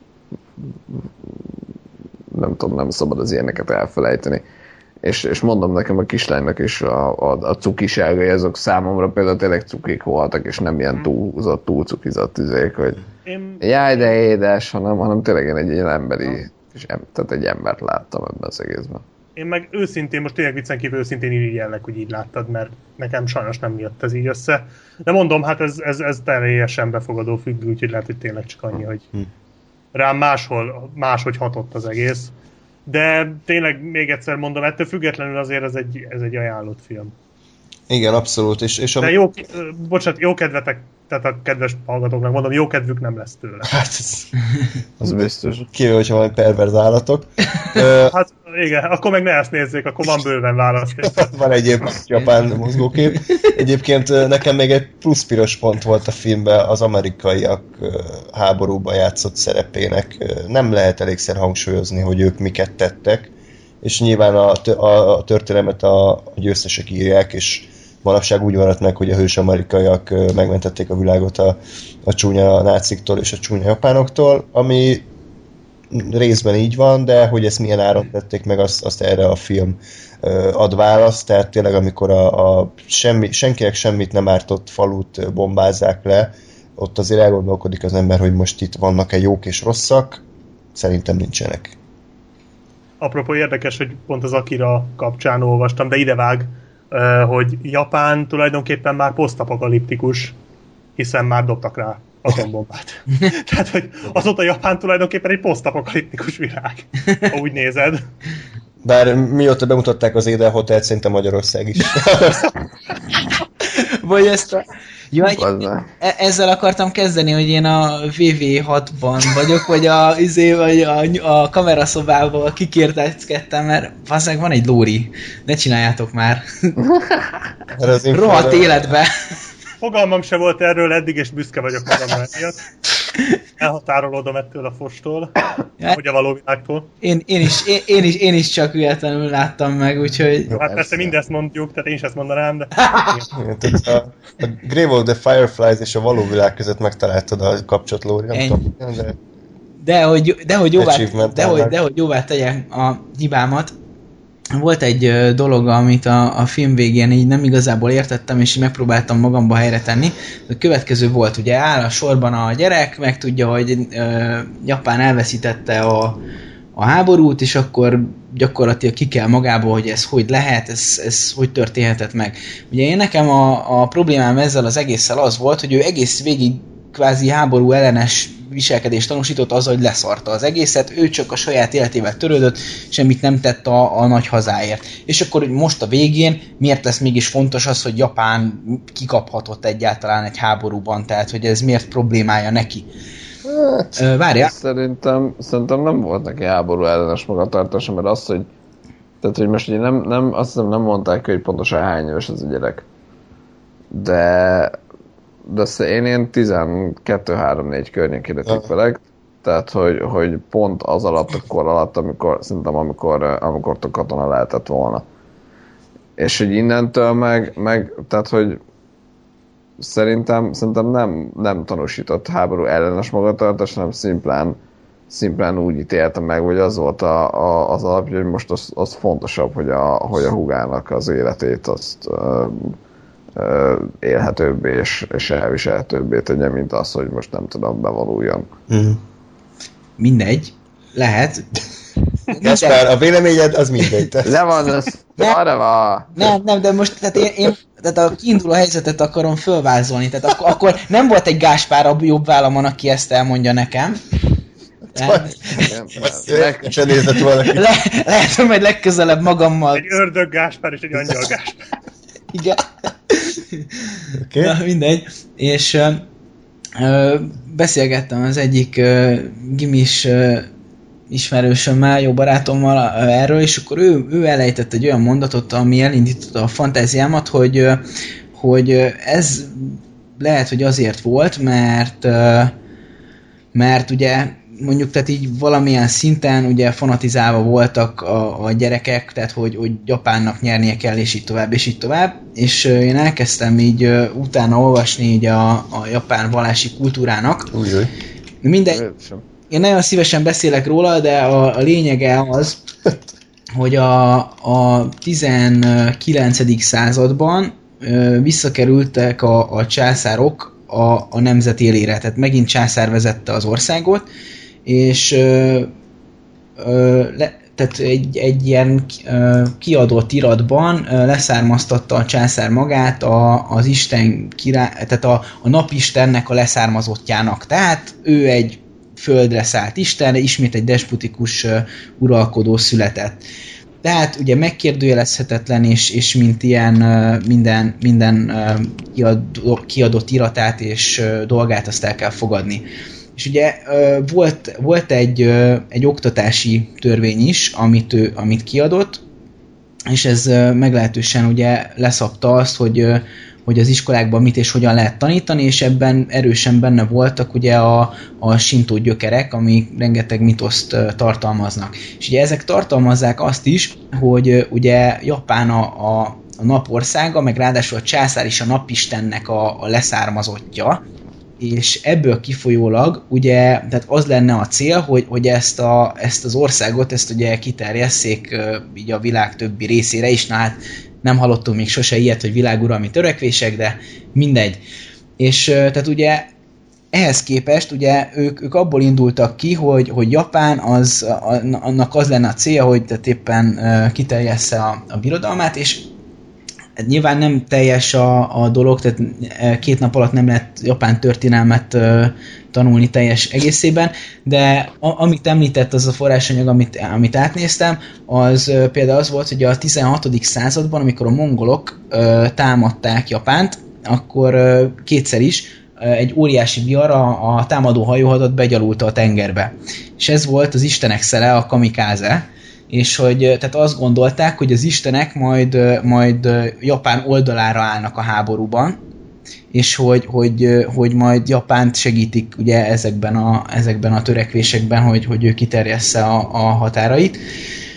És ennek ellenére ugye a háború lezárultával és aztán a, a vereséggel pedig egy totális összeesés történt, tehát ugye ö, akkor Japán nem csak ö, nem csak tehát vereséget szenvedett, mint, mint egy ország, mint egy, mint egy hatalom, hanem, hanem minden ember egyesével vereséget szenvedett a saját hitében, amit, amit tehát így beléjük neveltek, és ők ő gondoltak, és tehát, hogy így azt, azt is képzeljétek el ebben az egészben, és ez nagyon furcsa és érdekes, hogy hogy, tehát, hogy ők ezt szentül gondolták, hogy ez így van és így lesz. Tehát, és ez mennyire durva lehet, amikor a saját világképed is meginog. Tehát nem csak elveszed a háborút, kapsz két atomot a nyakadba, hanem, hanem a világképed is kidobhatod az ablakon, amit addig kigondoltál és fölépítettél. Azért nem könnyű ezt elképzelni nekünk így. Igen, igen, na mindegy, csak hogy Ja. Ez, ez, a, ez az aktuális jelenet, az azt indukálta, hogy én eljutottam idáig, és ez nem egy, egy szerintem egy érdekes extra információ. Igen. Ez volt a bővített változat Igen. a monológodnak. Majd kívánjuk az adásba Igen. Szerintem kicsit, vagy nekem kicsit gyakorlatiasabb válasz jött így magamnak ezzel kapcsolatban, vagy egyszerűen csak annyi volt a... Tehát a fiú azért rendült meg, hogy elvesztették, mert ő abba bízott, hogy, hogy megnyerik a háborút, és hazajön az apja. Hát igen. Aki ugye a fronton harcolt, és szerintem azzal, hogy ezt megtudta, azzal Megtudta valahol... A hírét is, igen. igen, valahol, ami nem feltétlenül igaz, ugye, de hát, de hát honnan tudta volna, hogy igaz vagy nem, és ez neki valahol szerintem ezt jelentette. Biztosan, így van. De a tiéd jobban hangzott, azt aláírom, tehát a, az biztos. Hát meg, még igazából a kettő ötvözése is, hogy így miniben az, hogy, hogy ugye ő nem, nem csak, tehát hogy egyrészt azt várt, hogy nyilván, hogy az apja majd valamikor hazajön, amikor vége a háborúnak, másrészt meg ugye azt, szerintem az is benne volt azért egy gyerekben, hogy, hogy apa megnyeri a háborút.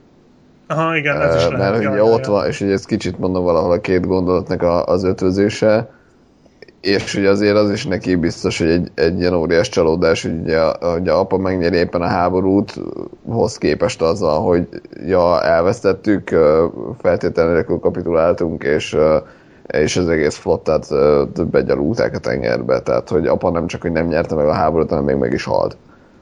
Hát. És hogy azért ez egy elég, elég csúnya kombináció.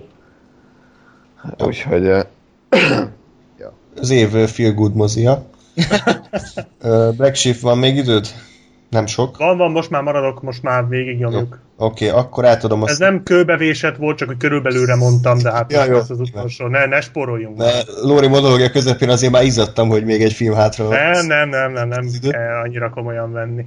hát akkor Lóri kép, a többi vázlatpontodat is kérlek, olvasd Jó, hogy van még basszus. Nem, ha most mennem kéne. Nem. nincsen több. Nem csak hülyeskedek. Több, mint Tetsuo van.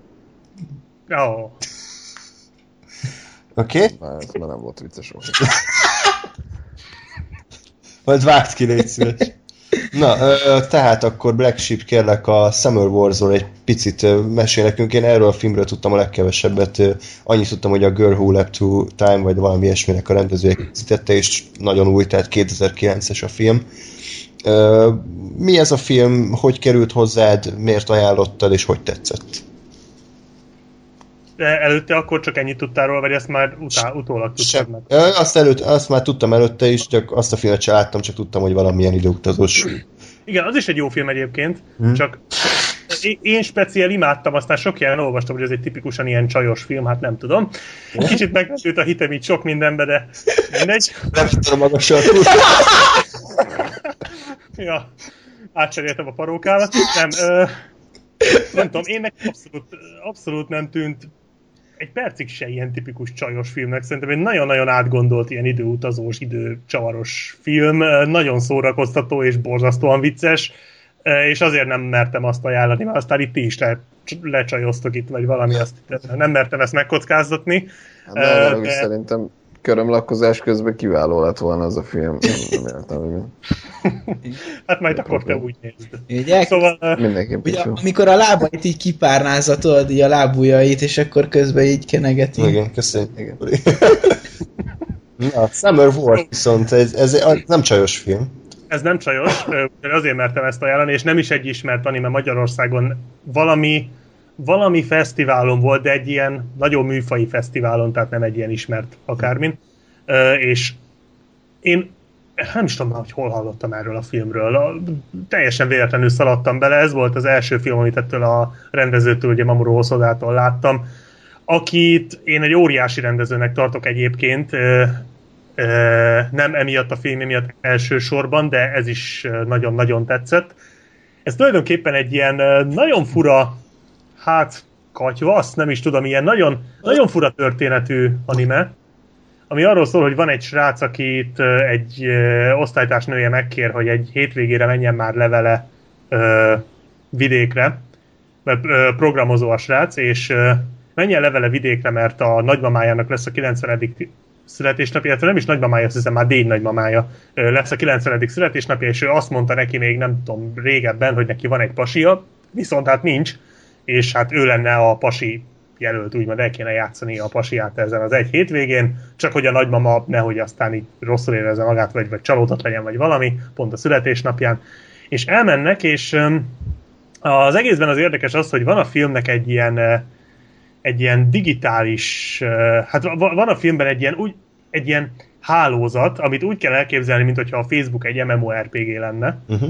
és egy ilyen nagyon látványosan megoldott uh, ilyen virtuális világ, ami külsőre tényleg olyan, mint egy MMO, de egyébként úgy működik, mint egy Facebook. Tehát csinálsz ott egy fiókot, és akkor te ott éldegélsz, és minden létező, hát majdnem minden embernek van ott fiókja, de minden cégnek, minden vállalatnak, minden fontosabb eseménynek van ott fiókja. Tehát tényleg, mint egy Facebook, csak ott tudsz egy ilyen kis karaktert kreálni magadnak, és akkor azzal vannak mindenféle játékok, amiket így tudsz játszani.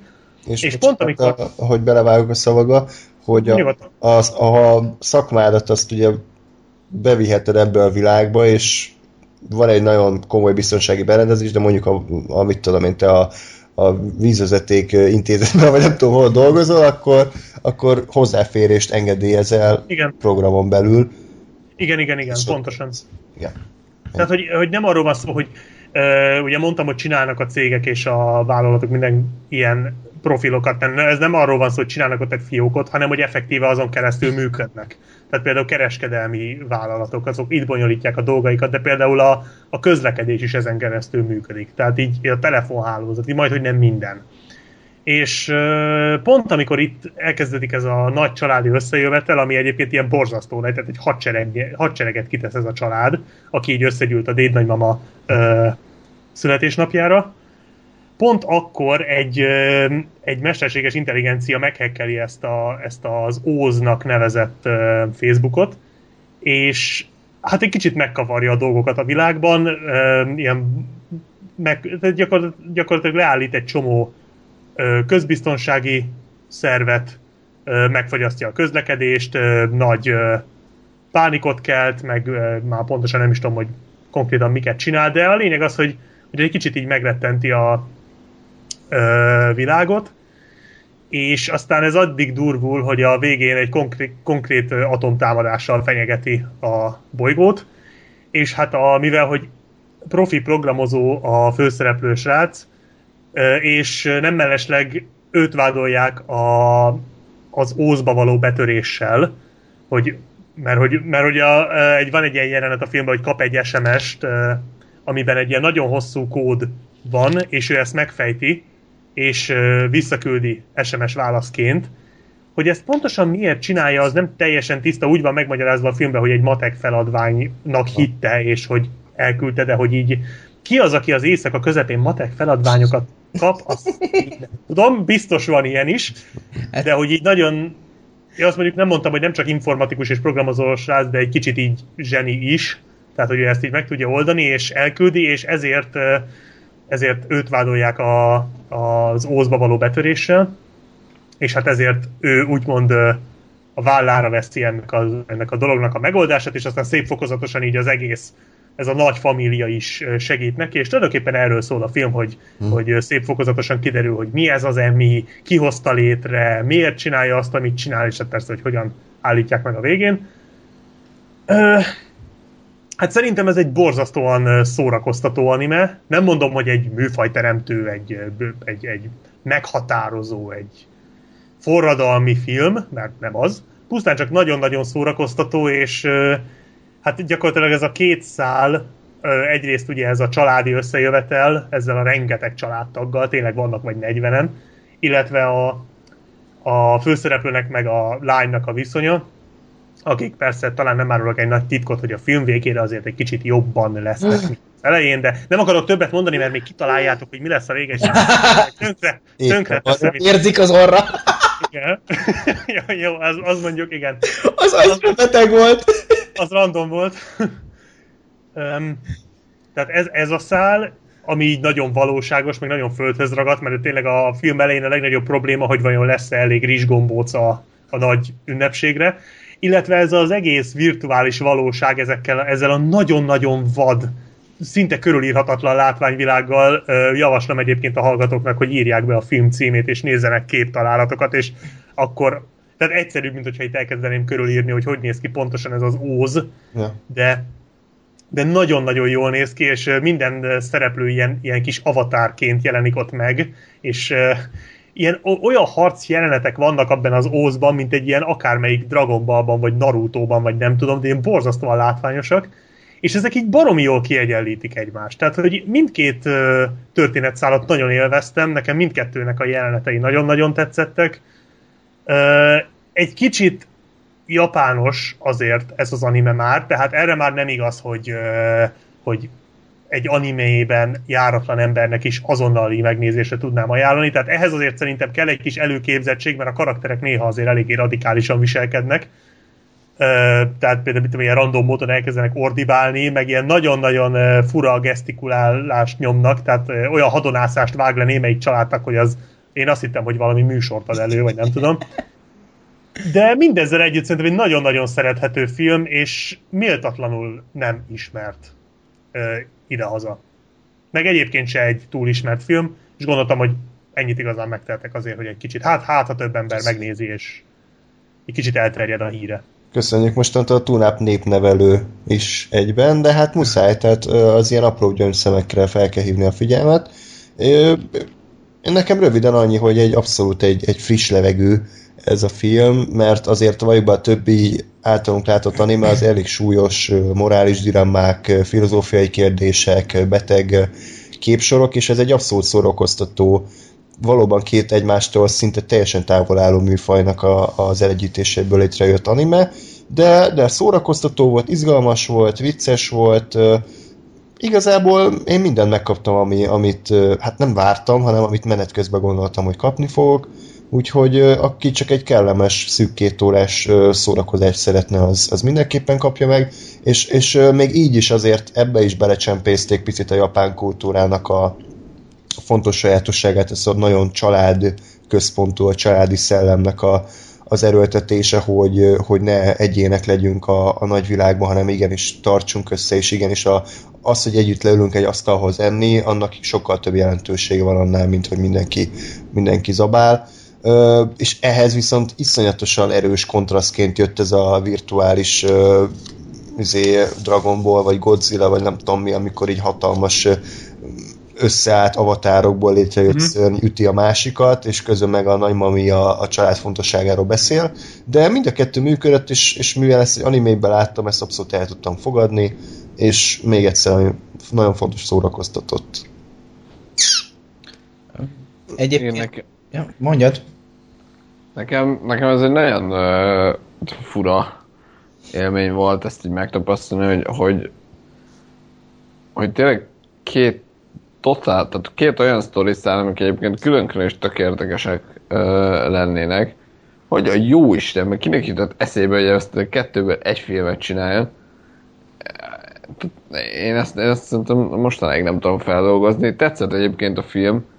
Nagyon érdekes volt, hogy, hogy hogyan balanszírozott a két uh, probléma között.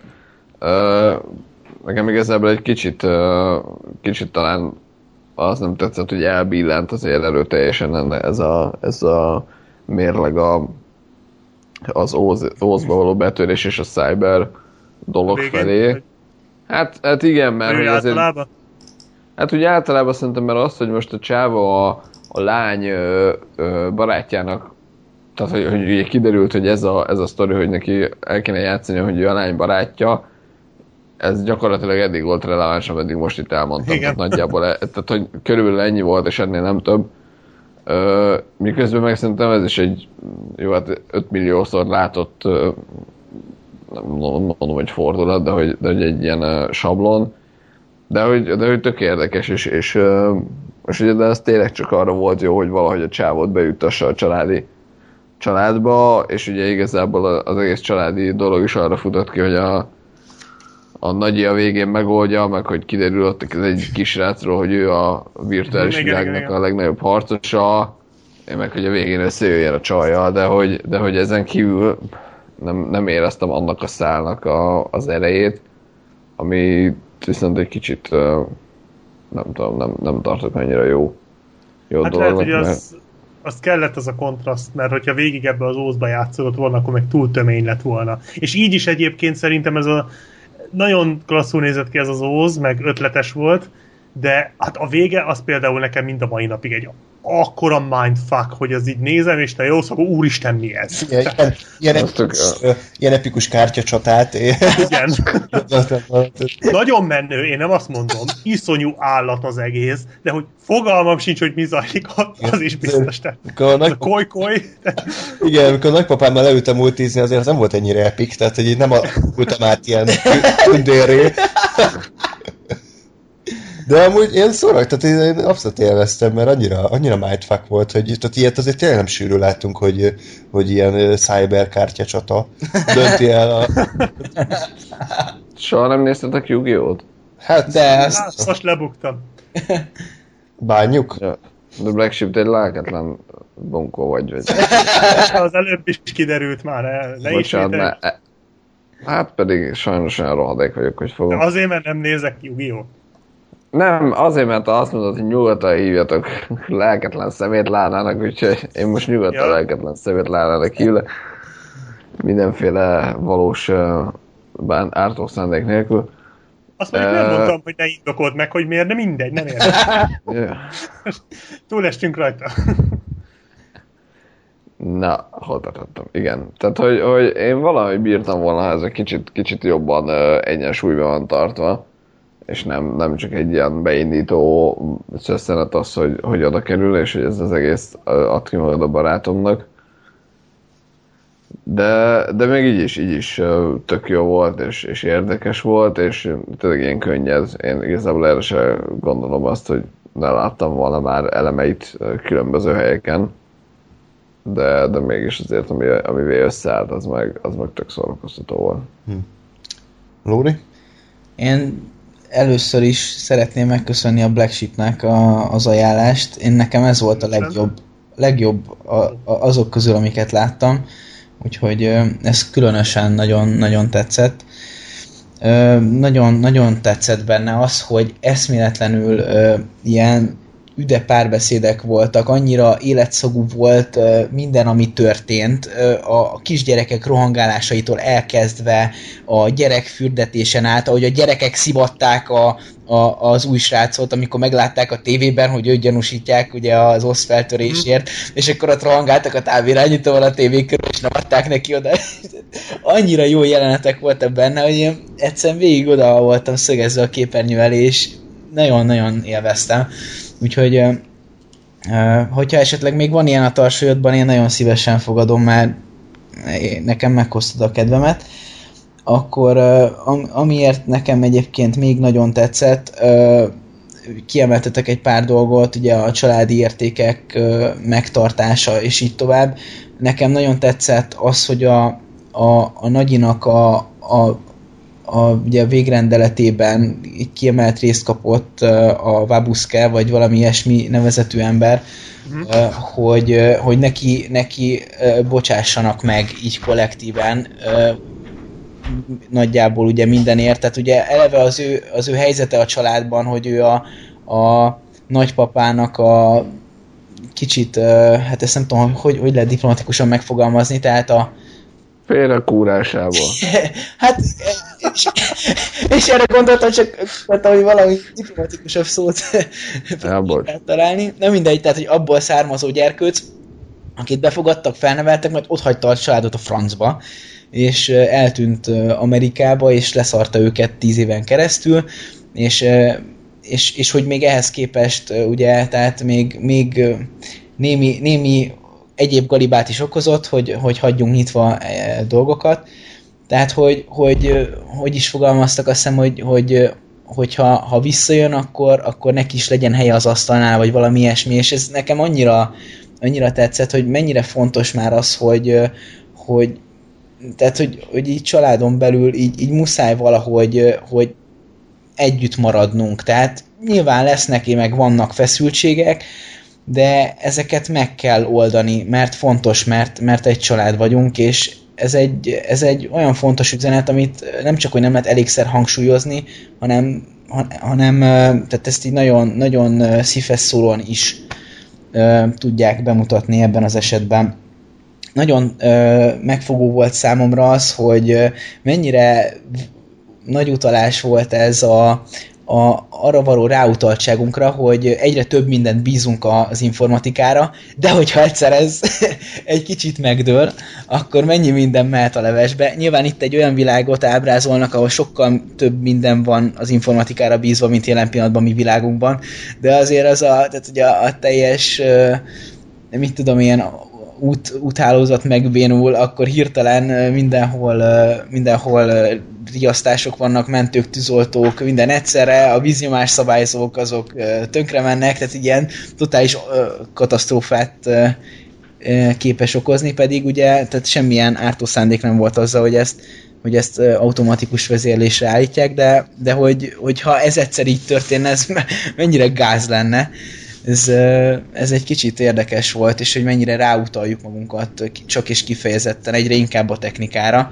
Ez azért egyébként egy elgondolkodtató dolog. Én annyira nem vagyok a, egy ilyen technikai császár, de azért is érvelek egy kicsit amellett, hogy, hogy érdemes ezen elgondolkodni, de, de nyilván valahol ez az út, meg meg kell találni az összhangot a, a technikára való utaltság és a, az emberi irányítás között illetve a, amit még, még kiemelnék így utoljára, ez egy érdekes gondolat volt, ugye a nagymama, amikor amikor először, azt hiszem akkor mondta, amikor először beszélt ezzel a sráccal, ezzel a matek, matekos sráccal, hogy, hogy a Natsuki, azt hiszem így hívták még a lányt, hogy még mennyire éretlen, és hogy, uh-huh. hogy, hogy hagyjon neki időt arra, hogy, hogy majd hogy majd kiformálódjon meg, hogy, hogy nővé érjen mellette.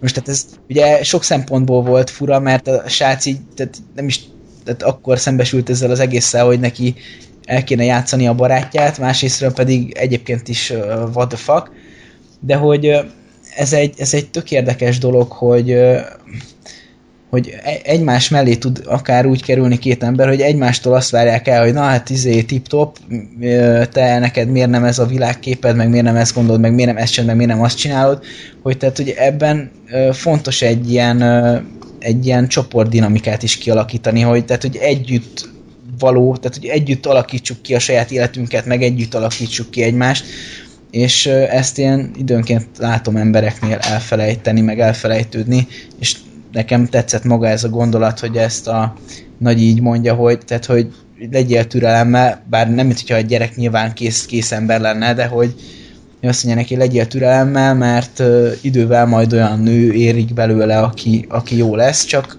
még, még, még idő kell hozzá. És hogy ezt az időt, energiát, türelmet megadni egymásnak, ez egyébként egy fontos dolog lenne.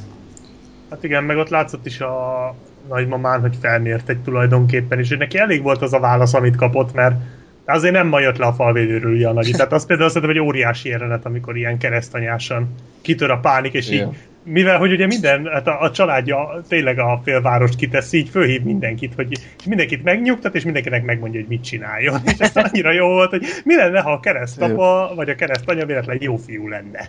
Akkor ez lenne. Tehát, hogy az például egy zseniális jelenet, hogy a maga abszurditásában zseniális. Igen, és hogy... Meg volt még pár ilyen. És meg hogy azért, bocsi, hogy azért ő is ember, tehát hogy végig nyomták ezt, hogy ő a, a bölcs, és el is hitted, hogy ilyen bölcs, sokat látott, tudja, hogy mikor mit kell, de azért egy ponton neki megy egy lámpatartóval az egyik családtagján. Tehát, hogy azért őnek is van egy emberi oldal, tehát nálad is, nála is elgurul a gyógyszer, hogy ilyen nagyon emberien van ábrázolva. Tehát ez nekem például, tehát a nagymama nekem a film egyik csúcspontja volt. Abszolút, nekem, nekem mondjuk az nem egy lámpatartó volt, hanem az effektív, ez egy középkörű fegyver volt. igen. Ja, igen. Ami, Jó, ami miatt ilyen nekem egy picit... Nem hát nekem, nekem az egy picit mert sok volt, hogy, hogy azért ott a nagy fegyverrel ugrik neki valakinek, de értem, hogy, hogy itt nagy harcos család leszármazottja. Nekem egyébként az a, az, az egy fél Vagy túl sok Szulajmánt nézett. Úristen. Nekem egyébként az, a, az az egy fél mondat tetszett nagyon, ami igazából nem volt egy különösebben releváns a film szempontjából, csak hogy ugye azt mondta a, a srác, akiről ugye kiderült, hogy tervezte ezt a, ezt a mesterséges intelligenciát, hogy azt mondta, hogy én semmi más nem csináltam, csak írtam egy olyan programot, ami, amit, ami tudni akar. Tehát ami a tudást keresi. És, és uh, nekem ez nagyon tetszett, hogy, hogy nem, nem, nem magyarázta meg, tehát nem, nem kellett ilyen nagyon bonyolult, mit tudom én, milyen magyarázatot kitalálni arra, hogy mi ez a program, meg hogy hogyan és miért működik, és itt, hanem, hanem ez egy rohadt egyszerű dolog, hogy ez a program tanulni, tudni akar mindent. És hogy, hmm. és hogy az a, az a, a brilliáns ebben szerintem, hogy ez egy nagyon egyszerű uh, állítás, ugyanakkor meg teljesen lefedi ezt, a, ezt az egész helyzetet, és teljesen uh, működteti ezt a, ezt a főgonoszt, mert tényleg, ha, ha belegondolsz, hogy te most így van, van valami, ami tudni akar mindent, akkor az igenis addig fog pörögni, amíg fel nem töri az összes kódot, és, és minden az ő irányítása alá nem kerül, mert akkor fog mindenről tudni. De és ez, amerikai... ez nekem azért jó van. Tessék? Gonosz amerikaiak állnak a háttérben egyébként. Ők szabadították a világra, nem? Tehát azért ez ki lett mondva. Igen, hát az amerikai gonoszok, de hát ez hát, mondjuk. Igen. Ja, jó, csak hogy így tényleg vicces látni, hogy így az inverze az egésznek. Most kivételesen nem a gonosz, nem tudom, indiaiak, vagy, vagy arabok, vagy oroszok. Igen, akik egész végig irányítottak mindent. Igen.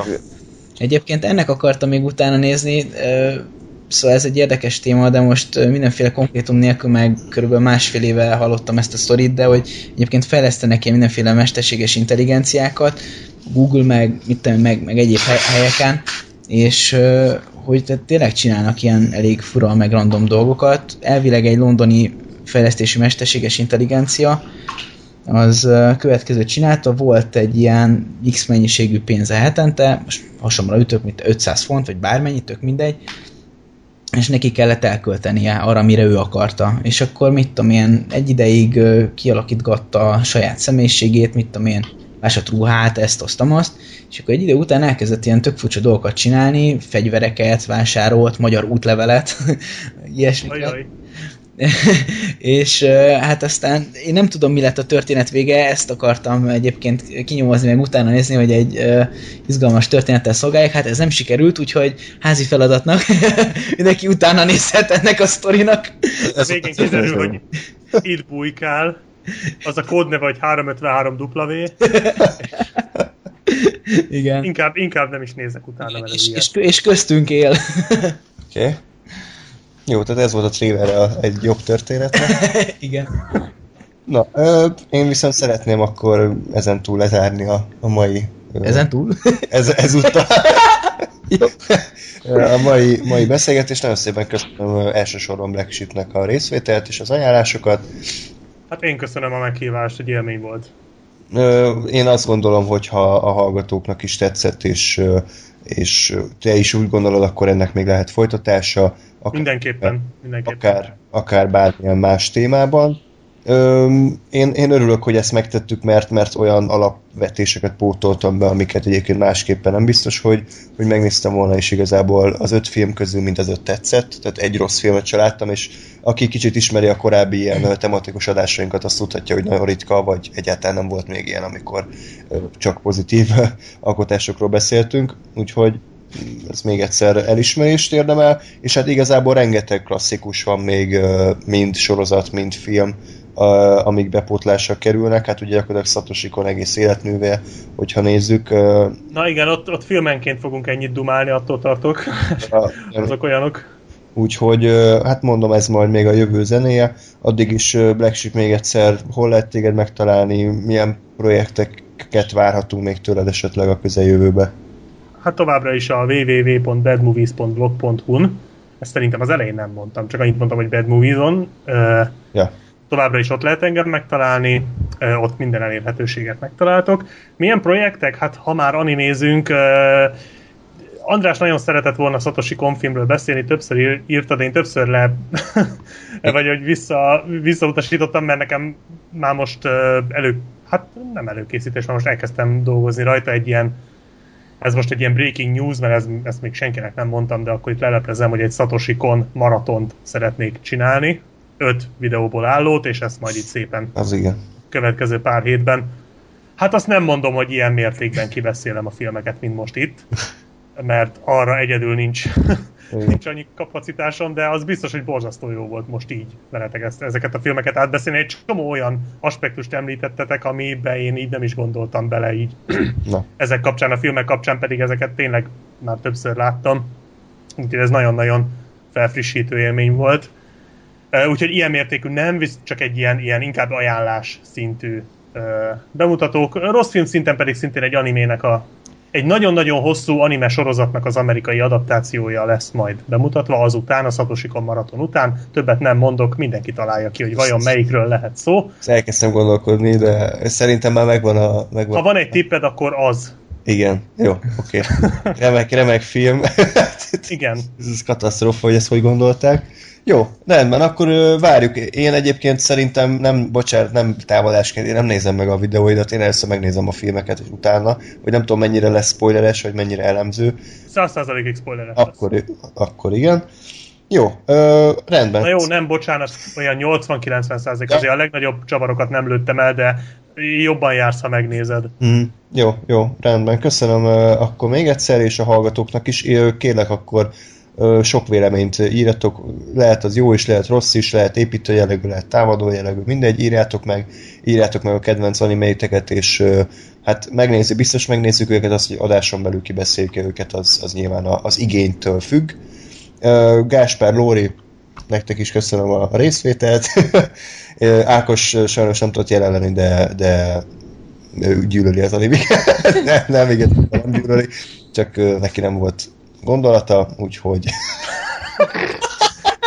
Pikázzuk még a...